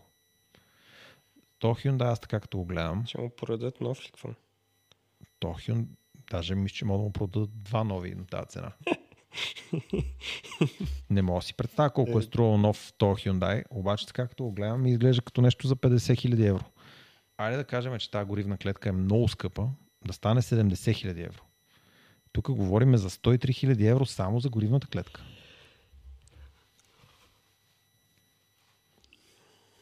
Не, бе, те са индексирали по една схема, да дето дали... колкото струва честа, труда е още толкова.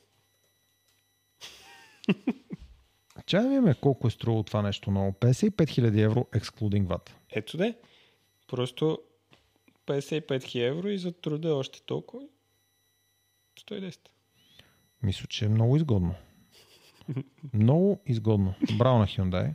Харесва ми този подход. Имаме сделка да монтират. Процес се генерира, економичен, много, много добро. Не виждам нещо много интересно тук да, да продължава в тази новина. Ма каква е тази горивна клетка? Това е някакъв водород ли? Какво е това? Да, бе. Да, да, става просто хибрид водород или само на водород. Ето, сега ще видим. Ето, тук даже има някаква картинка. А, има двигател там.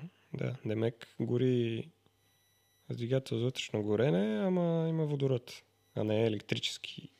Ами да ти кажа честно, никога не съм се интересувал от този конкретен Hyundai. Даже да ти кажа честно, за първ път разбирам.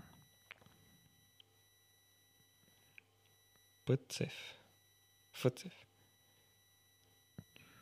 Hydrogen Fuel Cell Electric Vehicle. Не виждам да става дума за combustion engine. И задвижването какво е? Е електрическо, като гледам. Мисля, на една картинка там. Ами, Ако това е истинска картинка. 136 конски сили, 600 км. Не ми е познат. Ма добре де. При всички положения някой в коментарите се интересува и ще ни напише как нищо не знаеме. Определено нищо не знам. Смисъл, тук аз си представям, че има два варианта. Или имаш двигател за вътрешно горене и горивна клетка, или трябва имаш електрически двигател. Ама това тук не ми пречи да има. Fuel Cell Stack било това отпред. Мотор и гирбокс. М, Не изглежда като да има двигател за вътрешно горене. High voltage батерии и hydrogen танк. Тоест Fuel Cell най-вероятно прави 20 на киловатта и имаш примерно 10 на киловатт час в една батерия, която балансира пиковете и тук най-вероятно имаш някакъв малък мотор, там 136 коня, който движи някаква скоростна котия, което очаквам, че е само Final Drive и задвижване на предния мост. Това е което очаквам, че има тук. Някаква страшна сложнотия. Е, няма как. Няма как. Трябва да бъде така. Ето го. Да. Нещо такова си го представям.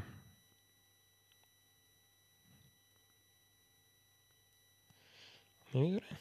Поздравяваме Hyundai. Цената, която са обявили е много добра. Да продължават.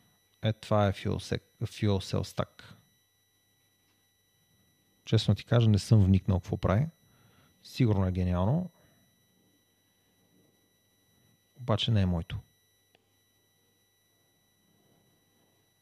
Батерията е 24 кВт. А нещо киловатт часове да се спомене. Добре. Поздравяваме Hyundai. Да се надяваме такива неща да не се появят в България. Следващата интересна за мен новина е Toyota ще ви субсидира при покупка на електрическия BZ4X. Един от големите минуси на електромобилите е високата стартова цена. Toyota България неутрализира с неустоима оферта автомобили на склад, които се равняват на държавната субсидия на повечето западноевропейски държави. Тоест, разбирай, че ще свалят цената на BZ4X. Не ме от стъпка ще ни правят.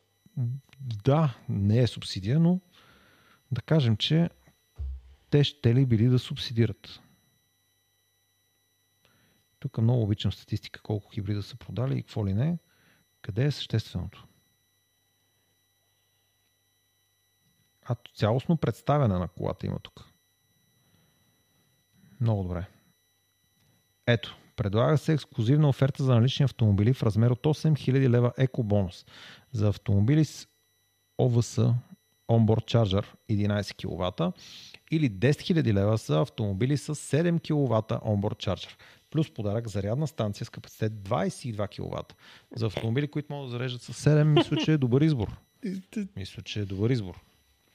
Така, да се върнем на BZ4X, понеже този клип а, го пуснах тази седмица, то още ми е пресен в главата. BZ4X в България е внасян с 7 кВт onboard charger, като се смята, че има един внесен такъв, който е бил с 7 кВт onboard charger. Действителността явно е такава, че са няколко.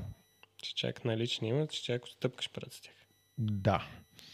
А след, сега тук трябва да ви излъжа, обаче в видеото съм го упоменал, мисля, че беше декември 22 година. Натам вече 23 година всичките автомобили са с 11 кВт onboard charger, което поздравявам Toyota за този избор. Това е японското зареждане с една фаза на 7 кВт някакси не ми беше по вкуса. Особено за кола с голяма батерия. Така че браво, 11 кВт onboard charger прави непродаваем то с 7 кВт onboard charger. Обаче ако все пак някой иска тук да направи голяма сделка и да вземе 10 000 лева отстъпка и да вземе автомобил с 7 кВт onboard charger, ето Toyota имат предложение за него. А ако искате да знаете повече за тази Toyota, имаме ревю в канала. Постарах се ревюто този път да не бъде негативно, да не бъде съпоставка с Тесла и всичките тия неща. И оттам нататък звънкайте на Toyota и почвате да пазарувате. Та кола според мен... Аз съм впечатлен, че пише налични. Демек имат налични. Нямам никаква идея. Аз не съм виждал в нито един шоурум. Знам, че има... Налични съм впечатлен. Тази, която ние взехме, я взехме от Таксим Пловдив. Те си имат такава кола, която си карат, да го наречем, собствениците на шоурума. Те, тестува. Или там да го за наречем. представителни нужди. За представителни нужди звучи много правилно. Ама налични ще ми е впечатляващо да имат. Какво значи официалният представител и то линк? Кой сега е това? Toyota BG? Нова цена. О, браво, много добре. Ето, количество 3 броя, 2 броя, 1 брой. И те всички са високо ниво на оборудване. Браво. А, и тук имам още два броя. Еми, супер, даже има различни цветове. Гмуркайте се. Ако искате BZ4X, ако ви е харесало ревюто, ето Toyota ви прави специално предложение, най-вероятно по влияние от нашото ревю, са видяли, че сега е възможността да направят добри цени. Това е от 10 август, надявам се още да е актуално. Бройките, които отворихме, изглеждат като актуални, така че гмуркайте се. Следващата новина, която е свързана с Lexus, твърди, първият изцяло електрически Lexus идва с гаранция до 10 години. Това И от тук Toyota сега- ли го взеха? М? Това от Toyota ли го взеха? Еми, нещо такова трябва да е. Ти слуша ли наш... Гледал си го, предполагам. Да, да. Там е много сложно с тия гаранции. И явно тук на този Lexus ще се появи тази гаранция, за която говорим в нашото видео. Тук пак има цяло ревю написано, киловатт часове работи и нищо съществено за гаранцията. Еха, къв кава. Инчове, дисплеи, това е много важно за гаранцията. И на последния ред тук. Българския пазар, сервис, включващ сервизно обслужване, удължена гаранция, което означава ниски експлуатационни разходи. СУВ се предлага с безплатен технически обслужвания до 6 години или 100 000 км, както и удължена гаранция 10 години или 200 000 км. О, очаквах друго да прочета тук. Значи, Аз съществува една гаранция. тази новина съм впечатлен от паркомястото. Чакай да видя паркомястото. Тук. Това ли? Мгм. Кое ти харесва? тук? Виж колко е широко. Да. прав си. Може да си намотаеш кабел там на спокойствие. Да. Ако това е единственото, което правиш, моташ си кабели. Та, да се върнем на тази новина. С тия 10 години Toyota и Lexus, които някакси са пряко свързани, а, не задоволяват желанието ми да получиме това, което искаме да получиме.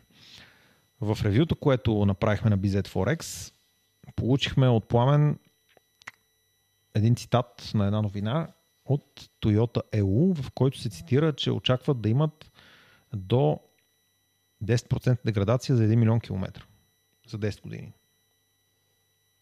Не, 30% деградация за 1 милион километра за 10 години. Точно така. 30% деградация. И очаквах тук да говорим за точно тази гаранция. А тия 200 хиляди километра и 10 години ми е сета за тях. Писал, и за 25 години да ми ги дадат тия 200 000 км. Не съм много очарован, ама това сигурно е защото не разбирам много от на Toyota вижданията. 20 000 км на година за електромобил ми струват малко. Ти как ти се вижда това? Добре, и разбрахте.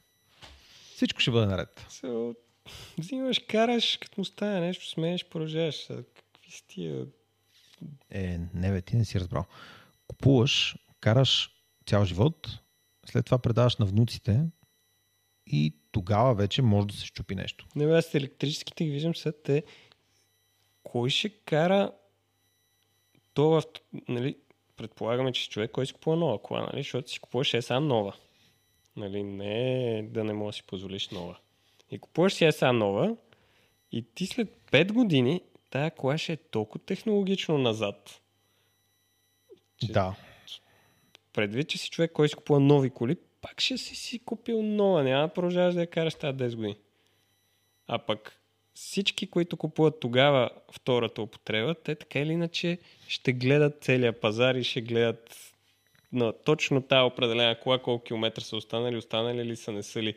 И няма се интересува толкова дали е Toyota еди кваси или Lexus еди къв си, или... Така си го представям.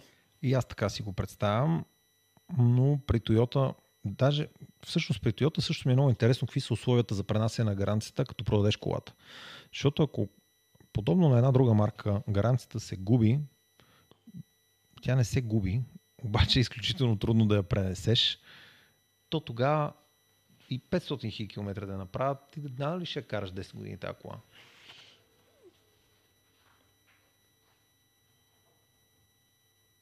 Мистично.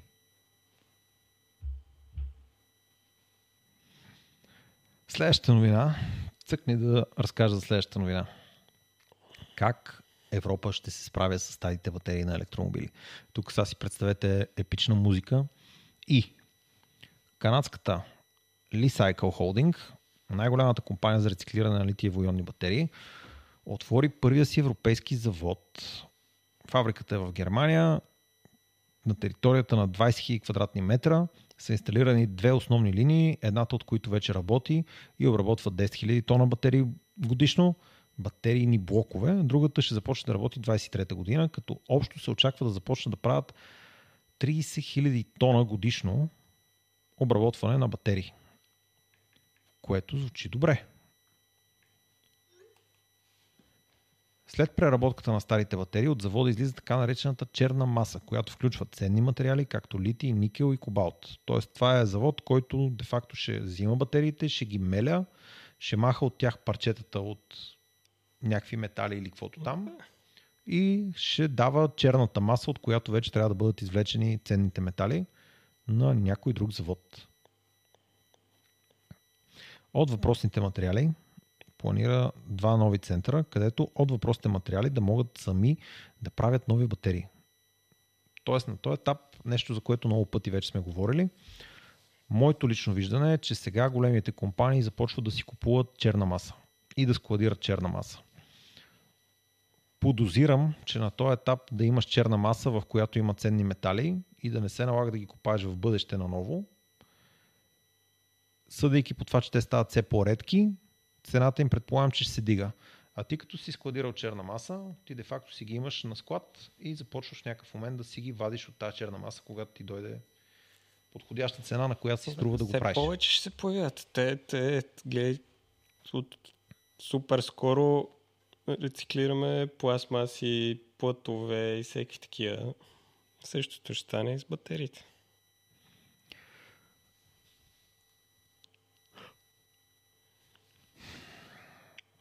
Очаква се да се обработват до 70 000 тона а, черна маса годишно.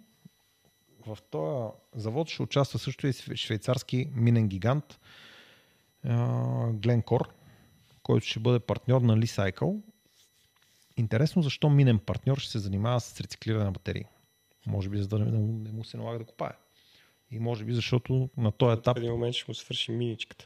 Mm-hmm. И може би защото на този етап има добри връзки да продава това, което копае, а пък в бъдеще ще се налага да рециклира и да продава пак на същите хора. Да, бе, то в те мините, колкото повече ги експлуатираш, толкова по-скъпо почваш, защото става все Е, да, по-надолу все по-дълбоко. или на некъде. И съответно в един момент ще има... И на този етап Плюс това Е, най-вероятно черна имат маса. връзк... не връзките, ми как го кажем, просто са в тази сфера, дето има откъде да се здобият с маса, има къде да я складират, имат всичко готово. Да. Защото сега ти да решиш да си складираш черна маса, малко ще е трудно в хола. Да, ще складирам 5 батерии. Да. Останах само още няколко новини. Пет новини виждам отворени тук. Пускай следващата новина. Много скандално, направо развълнувах се.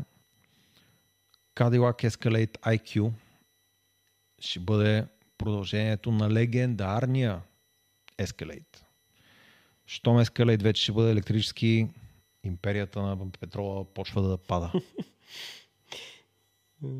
IQ. Ето го гигант. Това е нещо, което по мое лично виждане много прилича на XM на BMW. Много. Аз според мен ще около един път и половина на TX. Не на EX, а на XM. На плъга на... А, това, е, на добре, аз на размер имах преди той, онова е толкова голям. Това според мен е огромно. Ами, дали да не се отклоня леко е така. Имаме го и тук ще напишем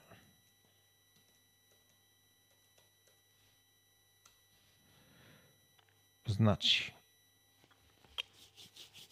510, 500 и... де- Оу, съществено. 50 см по-дълго. А, 50 см по-дълго, Овен 20 поле. см по-широко и още 20 см по-високо. Хм, да, разбирам. Има разлика. Добре, приемам, че XM просто е малък, не е дорасъл. Или той е папкал повече скали. Той е доста е папкал. Колко голяма батерия ще има? Нека да видим. Предполагам, че интернет знае 200 кВт часа. И ми да, бе, то там място има. Чакай да видим. В момента това беше а, 300 ватт часа на килограм. Значи това ще е 800 кг батерия. Няма проблем, той сега тежи 3 тона и половина. В смисъл, тия всичките цифри ги хвърляме така а, в нищото. Примерно. Той е скале да и сега си тежи. Ще му направят някой друг алуминиев детайл и ще е същия. Значи 244 ватт часа на килограм. Ако извадим е тук едно калкулаторче и разделиме това на а, 244, ще получим 820 кг. Not too bad. Един тон батерия. Мет. Ще направят просто нещо алуминиево в него и той ще тежи също толкова колкото двигател. Представям си как излиза някой от... Той е на GM Cadillac в момента, нали така? Чакай да не говоря глупости. Шевролет. Шевролет на кой е в момента? На Крайслер. Да. Та, в Крайслер седи си някой в Стелант и си казва колко стана тежък новия ескалейт, бе? 4 тона и 200. Направете нещо алуминиево. Примерно джантите. да, примерно джантите. Не бе, то това е скале. огромно вече. 750 конски сили и 450 мили рейндж. Не мога да повярвам. Нека да сметна е така на бързичко. Колко ще харчили? Да. 720 км. 720 км. Тоест 200 кВт часа, делено на 720 км, 27. Добре, това е реалистично. Може. 27 е приемливо. Аз си го представям по-скоро към 35, но да кажем, че те са направили нещо му минимум. Да бе, няма ни напиши ли колко ще жи? А, чакай, Аз залагам, че с бензиновия няма да има много разлика, защото Weight не. А, килограми не. Нещо паундове, столнове. Какво искаш да го мерят тук? перални. Добре, нека да направим обратно. Щом имаше размери, значи може би ще има и, и weight. Ще тежи скромните 9000 паунда. Уу. Моя пикап май беше 7. 4 тона и 100. Е, я бензиновия колко е? Примерно 3600. Така че какво?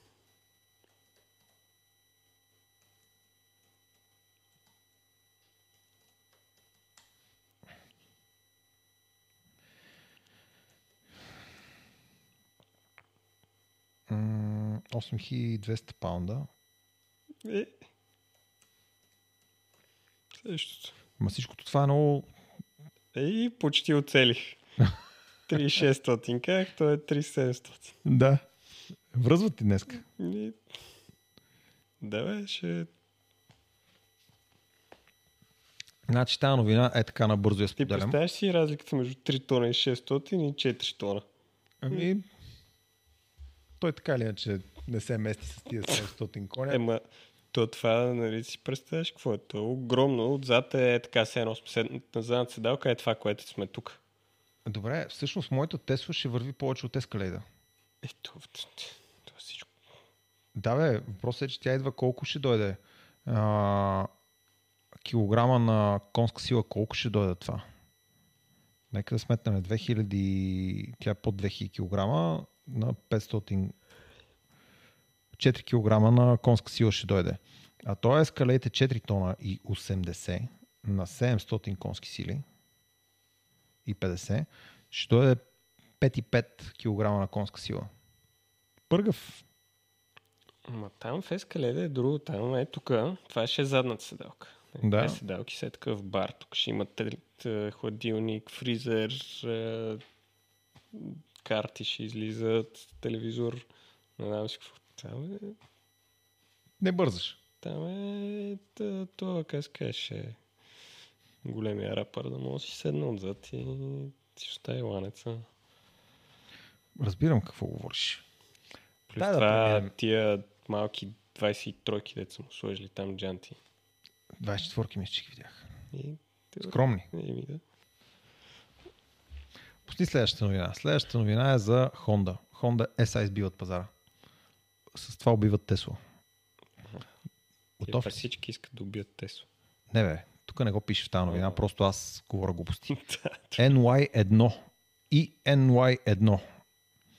Та кола ще струва 44 000, 45 000 паунда. Интересно е колко струва Тесла в UK. Тесло в UK нямаш да се... Така, 45 000 паунда. Да кажем, че е на същата цена, на която е тази Honda. Хондата обаче блести. Гледай сега какво става тук. А, 78 кВт зареждане DC, бе. А?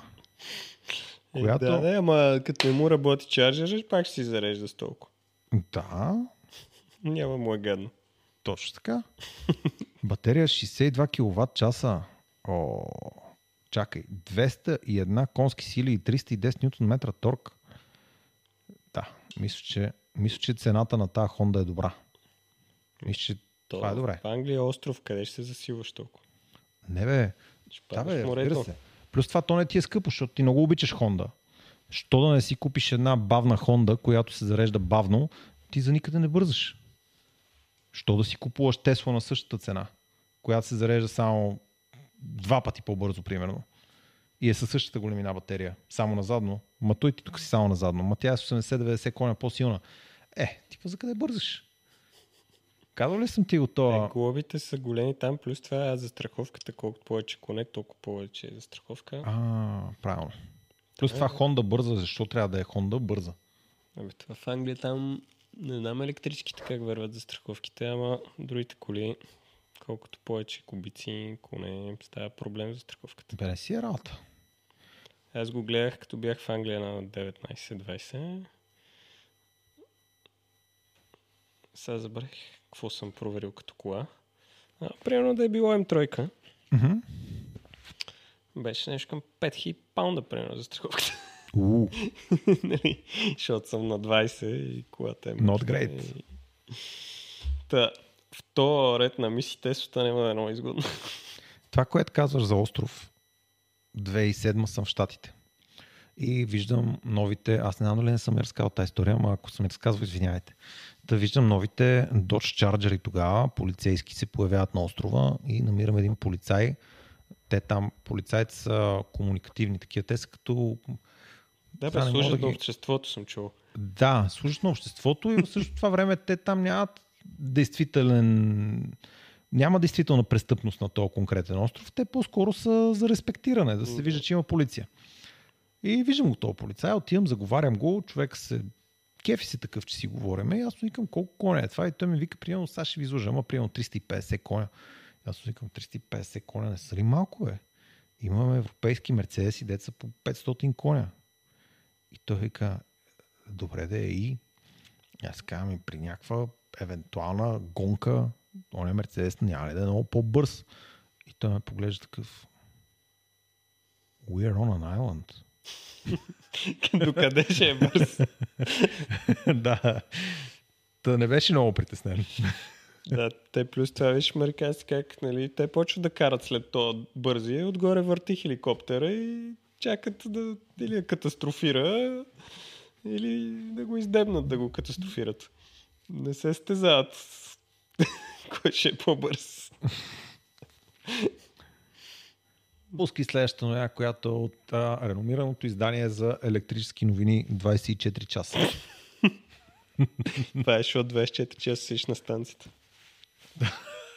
Сайоника не може да седиш 24 часа на станцията, това значи тя не работи. Е, може си се закачил на АЦ. Така, AC. точно в този случай колективен иск от недоволни клиенти в САЩ твърди, че щепселите на Ioniq 5, 6, Genesis, Kia EV6 прегряват, забавяйки значително зареждането на батериите. Хм. Като са включени в електрическата мрежа у дома, основана на заведения иск. Клиентите твърдят, че има дефект в порта на щепсела и той прегрява, докато превозното средство изпъл... изпълнява ниво 2 на зареждане. Чакай, какво става тук са? Това изречение е много сериозно. Е, Клиентите твърдят, че има дефект в порта на щепсела и той прегрява, докато превозното средство изпълнява ниво 2 на зареждане, което драматично забавя скоростта на рекуперация на енергия. Какво става тук? Нещо превода. Така, тук стана трудно. Е, сега ако са измислили как да като си караш да си вързат с щепсел.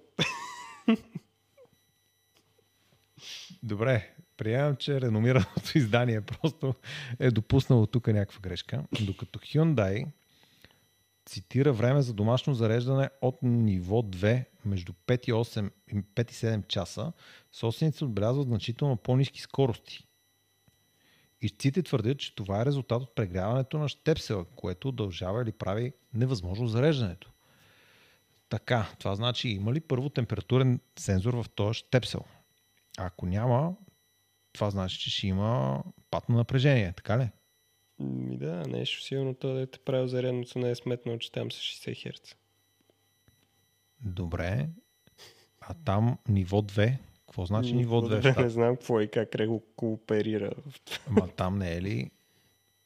Добре. Да, дай новината на английски. Попиши.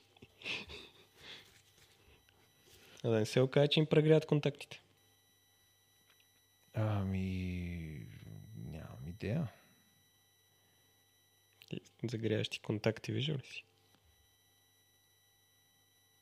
Та, това, което пише тук е, че Type 2 се случвало в 240 волтова мрежа. Това в щатите как ще се случи? Ма, Type 2 според не е ниво 2, ами сигурно тази кола може да и кажеш дали да зарежда на 1 кВт или на 4. Не, бе, гледай какво става тук. Hyundai USA. Level 2 charging is much faster, but requires specialized equipment that plugs into a 240 volts AC outlet, which typica- typically used in larger, uh, larger application like dryers. Да, бе. Това е техния, все едно нашия трифазен, ама при тях е двуфазен. Това го разбирам. Е, да, бе, кажа, че zip код ми трябва. Дай си zip кода от щатите. Сложи там 6 цифри някакви името.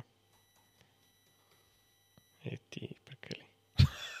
Е, така, ето е. Hyundai Home Charger Home Flex EV Charger.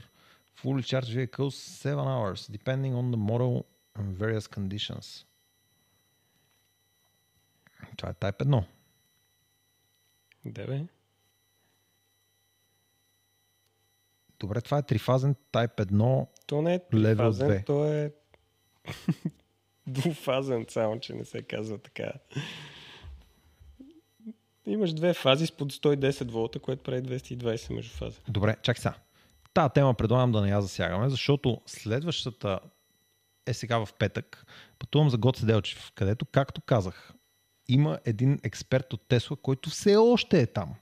И аз ще се видя с него. Търси и той ли каза, понеже вие с Шаро нищо не разбирате от тия щатски фази, вземи си лист и молив и аз ще ти обясна какво става с тия фази.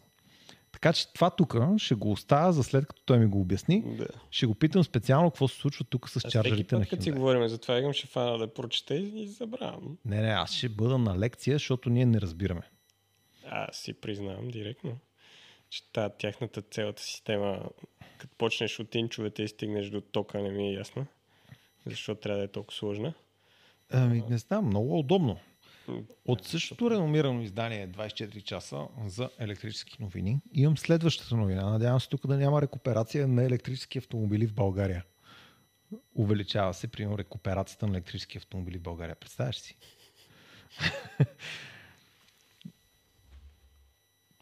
Нека да опитам. Сертифициран сервис за американската кола има в царството на голфовете в Перник. Ей, Е, къде е това? Е?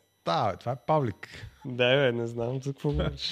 Популярността на електрическите коли на американската компания. Тая новина не съм я чел, признавам си. Тая, Тесла расте буквално с дни по целия свят, включително и в България. След като Пет. от началото на годината света най-продавани автомобил Tesla Model Y така. На 1 юли тази година автомобилите в България с регистрация на марката Регистрираните автомобили в България с марката Тесла са точно 1100. Само 12 месеца преди това Теслите в България са 367 броя. От началото на тази година в първите 6 месеца са купени 677 коли на марката. Като от тях 178 са чисто нови и почти 500 употребявани. Всичко това се случва въпреки, че американската компания няма представителство в България. В момента в един от най-популярните сайтове за продажба на коли у нас има над 320 обяви. Добре, в тази новина има ли нещо смислено всъщност? Що си извадил? Ами защото някой ми прати, че Тесла колите у нас се утроиха заради немски, германската схема на вторичния пазар. И А, очаквах нещо по-така сериозно. Е, не, просто си извадили статистиката на кат. Отворени сервизи в България има, авторизирани сервизи в България има, но няма сертифицирани. Това го казвам в едно мое видео. С Павлик. Точно така. Да. Даже в две. Ама не, точно, точно ето това изречение го казвам. Но най-вероятно те са му се обадили и той ме разказал. Ще приема, че е така. Георги, Георги Луканов, страхотна статия. Поздравяваме те. Има и ростър. Ами, мисля да, мисля да остана нещата така. На този етап е така. Хо! Последната новина за днес. А, последната. Там Да, картинки. не, стига толкова. Приключваме с тази новина Е, за дай днес. картинките. М? Дай картинките. Минахме ги. Всички картинки минахме. Да. Да, бе. Казвам ти. Днес соларните централи за първи път произведоха повече ток, отколкото АЕЦ Козлодой. Това е било на 1 август. И тук, какво се случва? Освен, че превишават производството от АЕЦа, сега работят и двата блока, слънчевите централи поставят и абсолютен световен, а, абсолютен собствен рекорд над 2000 мегавата, работещи в един и същи момент. Последните данни за инсталираните мощности на соларните панели в страната бяха 1750 мегавата, което означава, че в последните месеци са били пуснати поне още 300 мегавата нови мощности. Един от тях е соларния парк Верила. Това не е ли соларния парк до нашата писта? Точно той. Той е скандално голям. За хората, които нямат идея за какво говориме, ето това е снимка. Колкото пъти ходиме да снимаме там, толкова, толкова пъти виждаме как се разраства. Ето това е снимка може би преди година. И виждате какво се случва. То баир просто той е залесен с соларчета. Поздравявам този човек. Много ми харесва как този голбаир го усея с солари. И много ми харесва новина, че в България се увеличава значително мощността от възобновяеми източници и че в някакъв конкретен момент тя е била повече от добива, който имаме от АЕЦ Козлодой. Разбирам, че без батерии това само по себе си не означава нищо, защото то ток... Ще им дам блокчета, не проли. Да направят едно ескалаторче. Не да, там е, ще има планина. Удобно ще. Не, те може да решат проблема с павеца и всичко да стане наред. Mm, много е далече. Чира ли? Mm. Къде искаш да сложим блокчета? До Феца. Тук в uh, Сапарева баня? Ими да. Би, да, добра идея. Да му звънна ли на това с Фец Верила? не, не знам, първо трябва да звъннеш на някой с сансьори, защото само блокчетата ще му... Имаме човек. Много ми е интересно колко мегавата е. Колко, колко е мощен този ФЕЦ.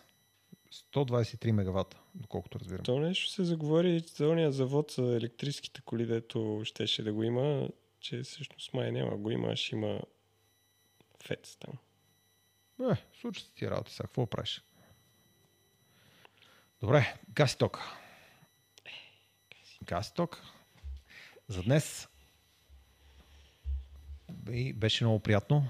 Минахме през 2 часа и 30 минути новини. Това е, защото няма да има пък. Следващата седмица съм тук, последващата ме няма. Добре. Така че следващата седмица съм тук. Ще обсъдим новините и следващата седмица и след това ще ви оставя да видя какво ще направите вие двамата. Между другото, слушах вашето издание. Не искам да звучи по никакъв начин като критика, но мисля, че трябва да казвате по-конкретно кога започва следващата новина. Защото звучеше по-монотонно някак. На човека с лаптопа, кажи. А, да, и пишат в коментарите човека с лаптопа да се подготви по-добре. аз не ги чета. Аз не съм перфектно подготвен. Част от новините съм ги чел, част от новините не съм ги чел. Обаче имам късмета да се ориентирам бързо в тях. Да пожелавам на Чочо този късмет да може и той да се ориентира бързо в тях. Ще измислим нещо. нещо. А, не сме си похвалили на хората, че моята батерия за каравана вече работи. То с това почна, че ще им направиш клип. А, точно така. Но тя работи без BMS в момента. Но сега чакам BMS. С китайците си пишеме вече пети ден. Отнема време да си купиш BMS, отнема време. Това е много работа. В Китай, ле, ле. Но ще имам BMS. Ей, тук имаме някакви части. Има. Трябва да пробиеме там няколко отвора. Утре мисля да ходя да пренавържа няколко кабела и ще дойда да пробием няколко отвора. Някой и продължаваме. Трябва да пусне видео. М? Някой трябва да пусне видео. За батерия ли? Не. Е, чакай първо да завършим капаците върху батерията, че... Е, да, ня... някога. Някога там, като дойде време, ще пусна видео. Щях да пише на Сенто дали си е, му е готов клипа, защото наближава. Някой му писа днес в коментарите. Има той в коментарите, нам дали ги чете. Трябва в Ами- неговия канал. Мога да отворя корупционна схема. То клип се очертава да излезе... Чай да видя кога. Абе, наближава. Е, то със всеки ден. Времето си върви. Но, хайде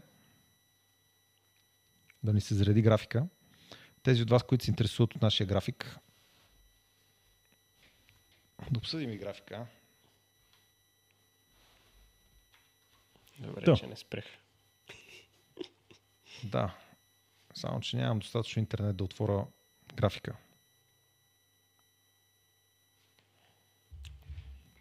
Отнема си време.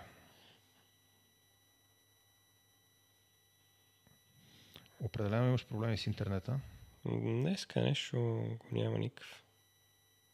Ето, върши се на това, де ти се появи. Имам интернет. Та, тази седмица, която мина, излезе, нямаше новини и излезе, цъкни там хората да гледат какво става. И излезе клипа с BZ Forex.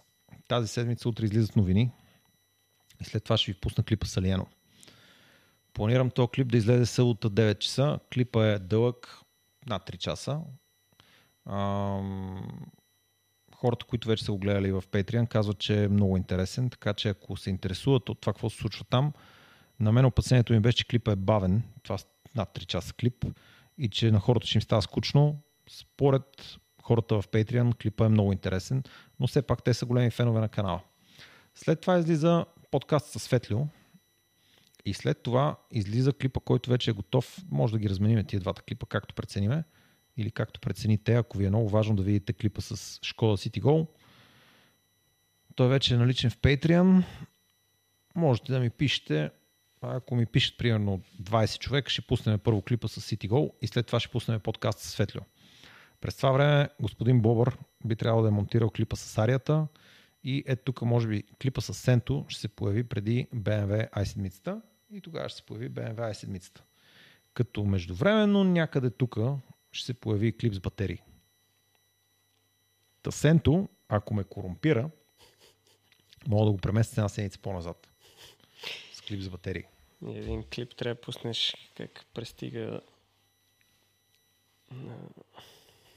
А, той, то клип ще е 10 на минути. Няма да го пускам чак в събота. Прайм тайм. Ясно. Ще пуснем е така, примерно в понеделник един клип, в който показваме как сме поръчали тия неща и как са дошли. Мгм. Може, ако някой се интересува да си поръча нещо, да си поръча. Да. Еми, това беше всичко за днес, приятели. Чао.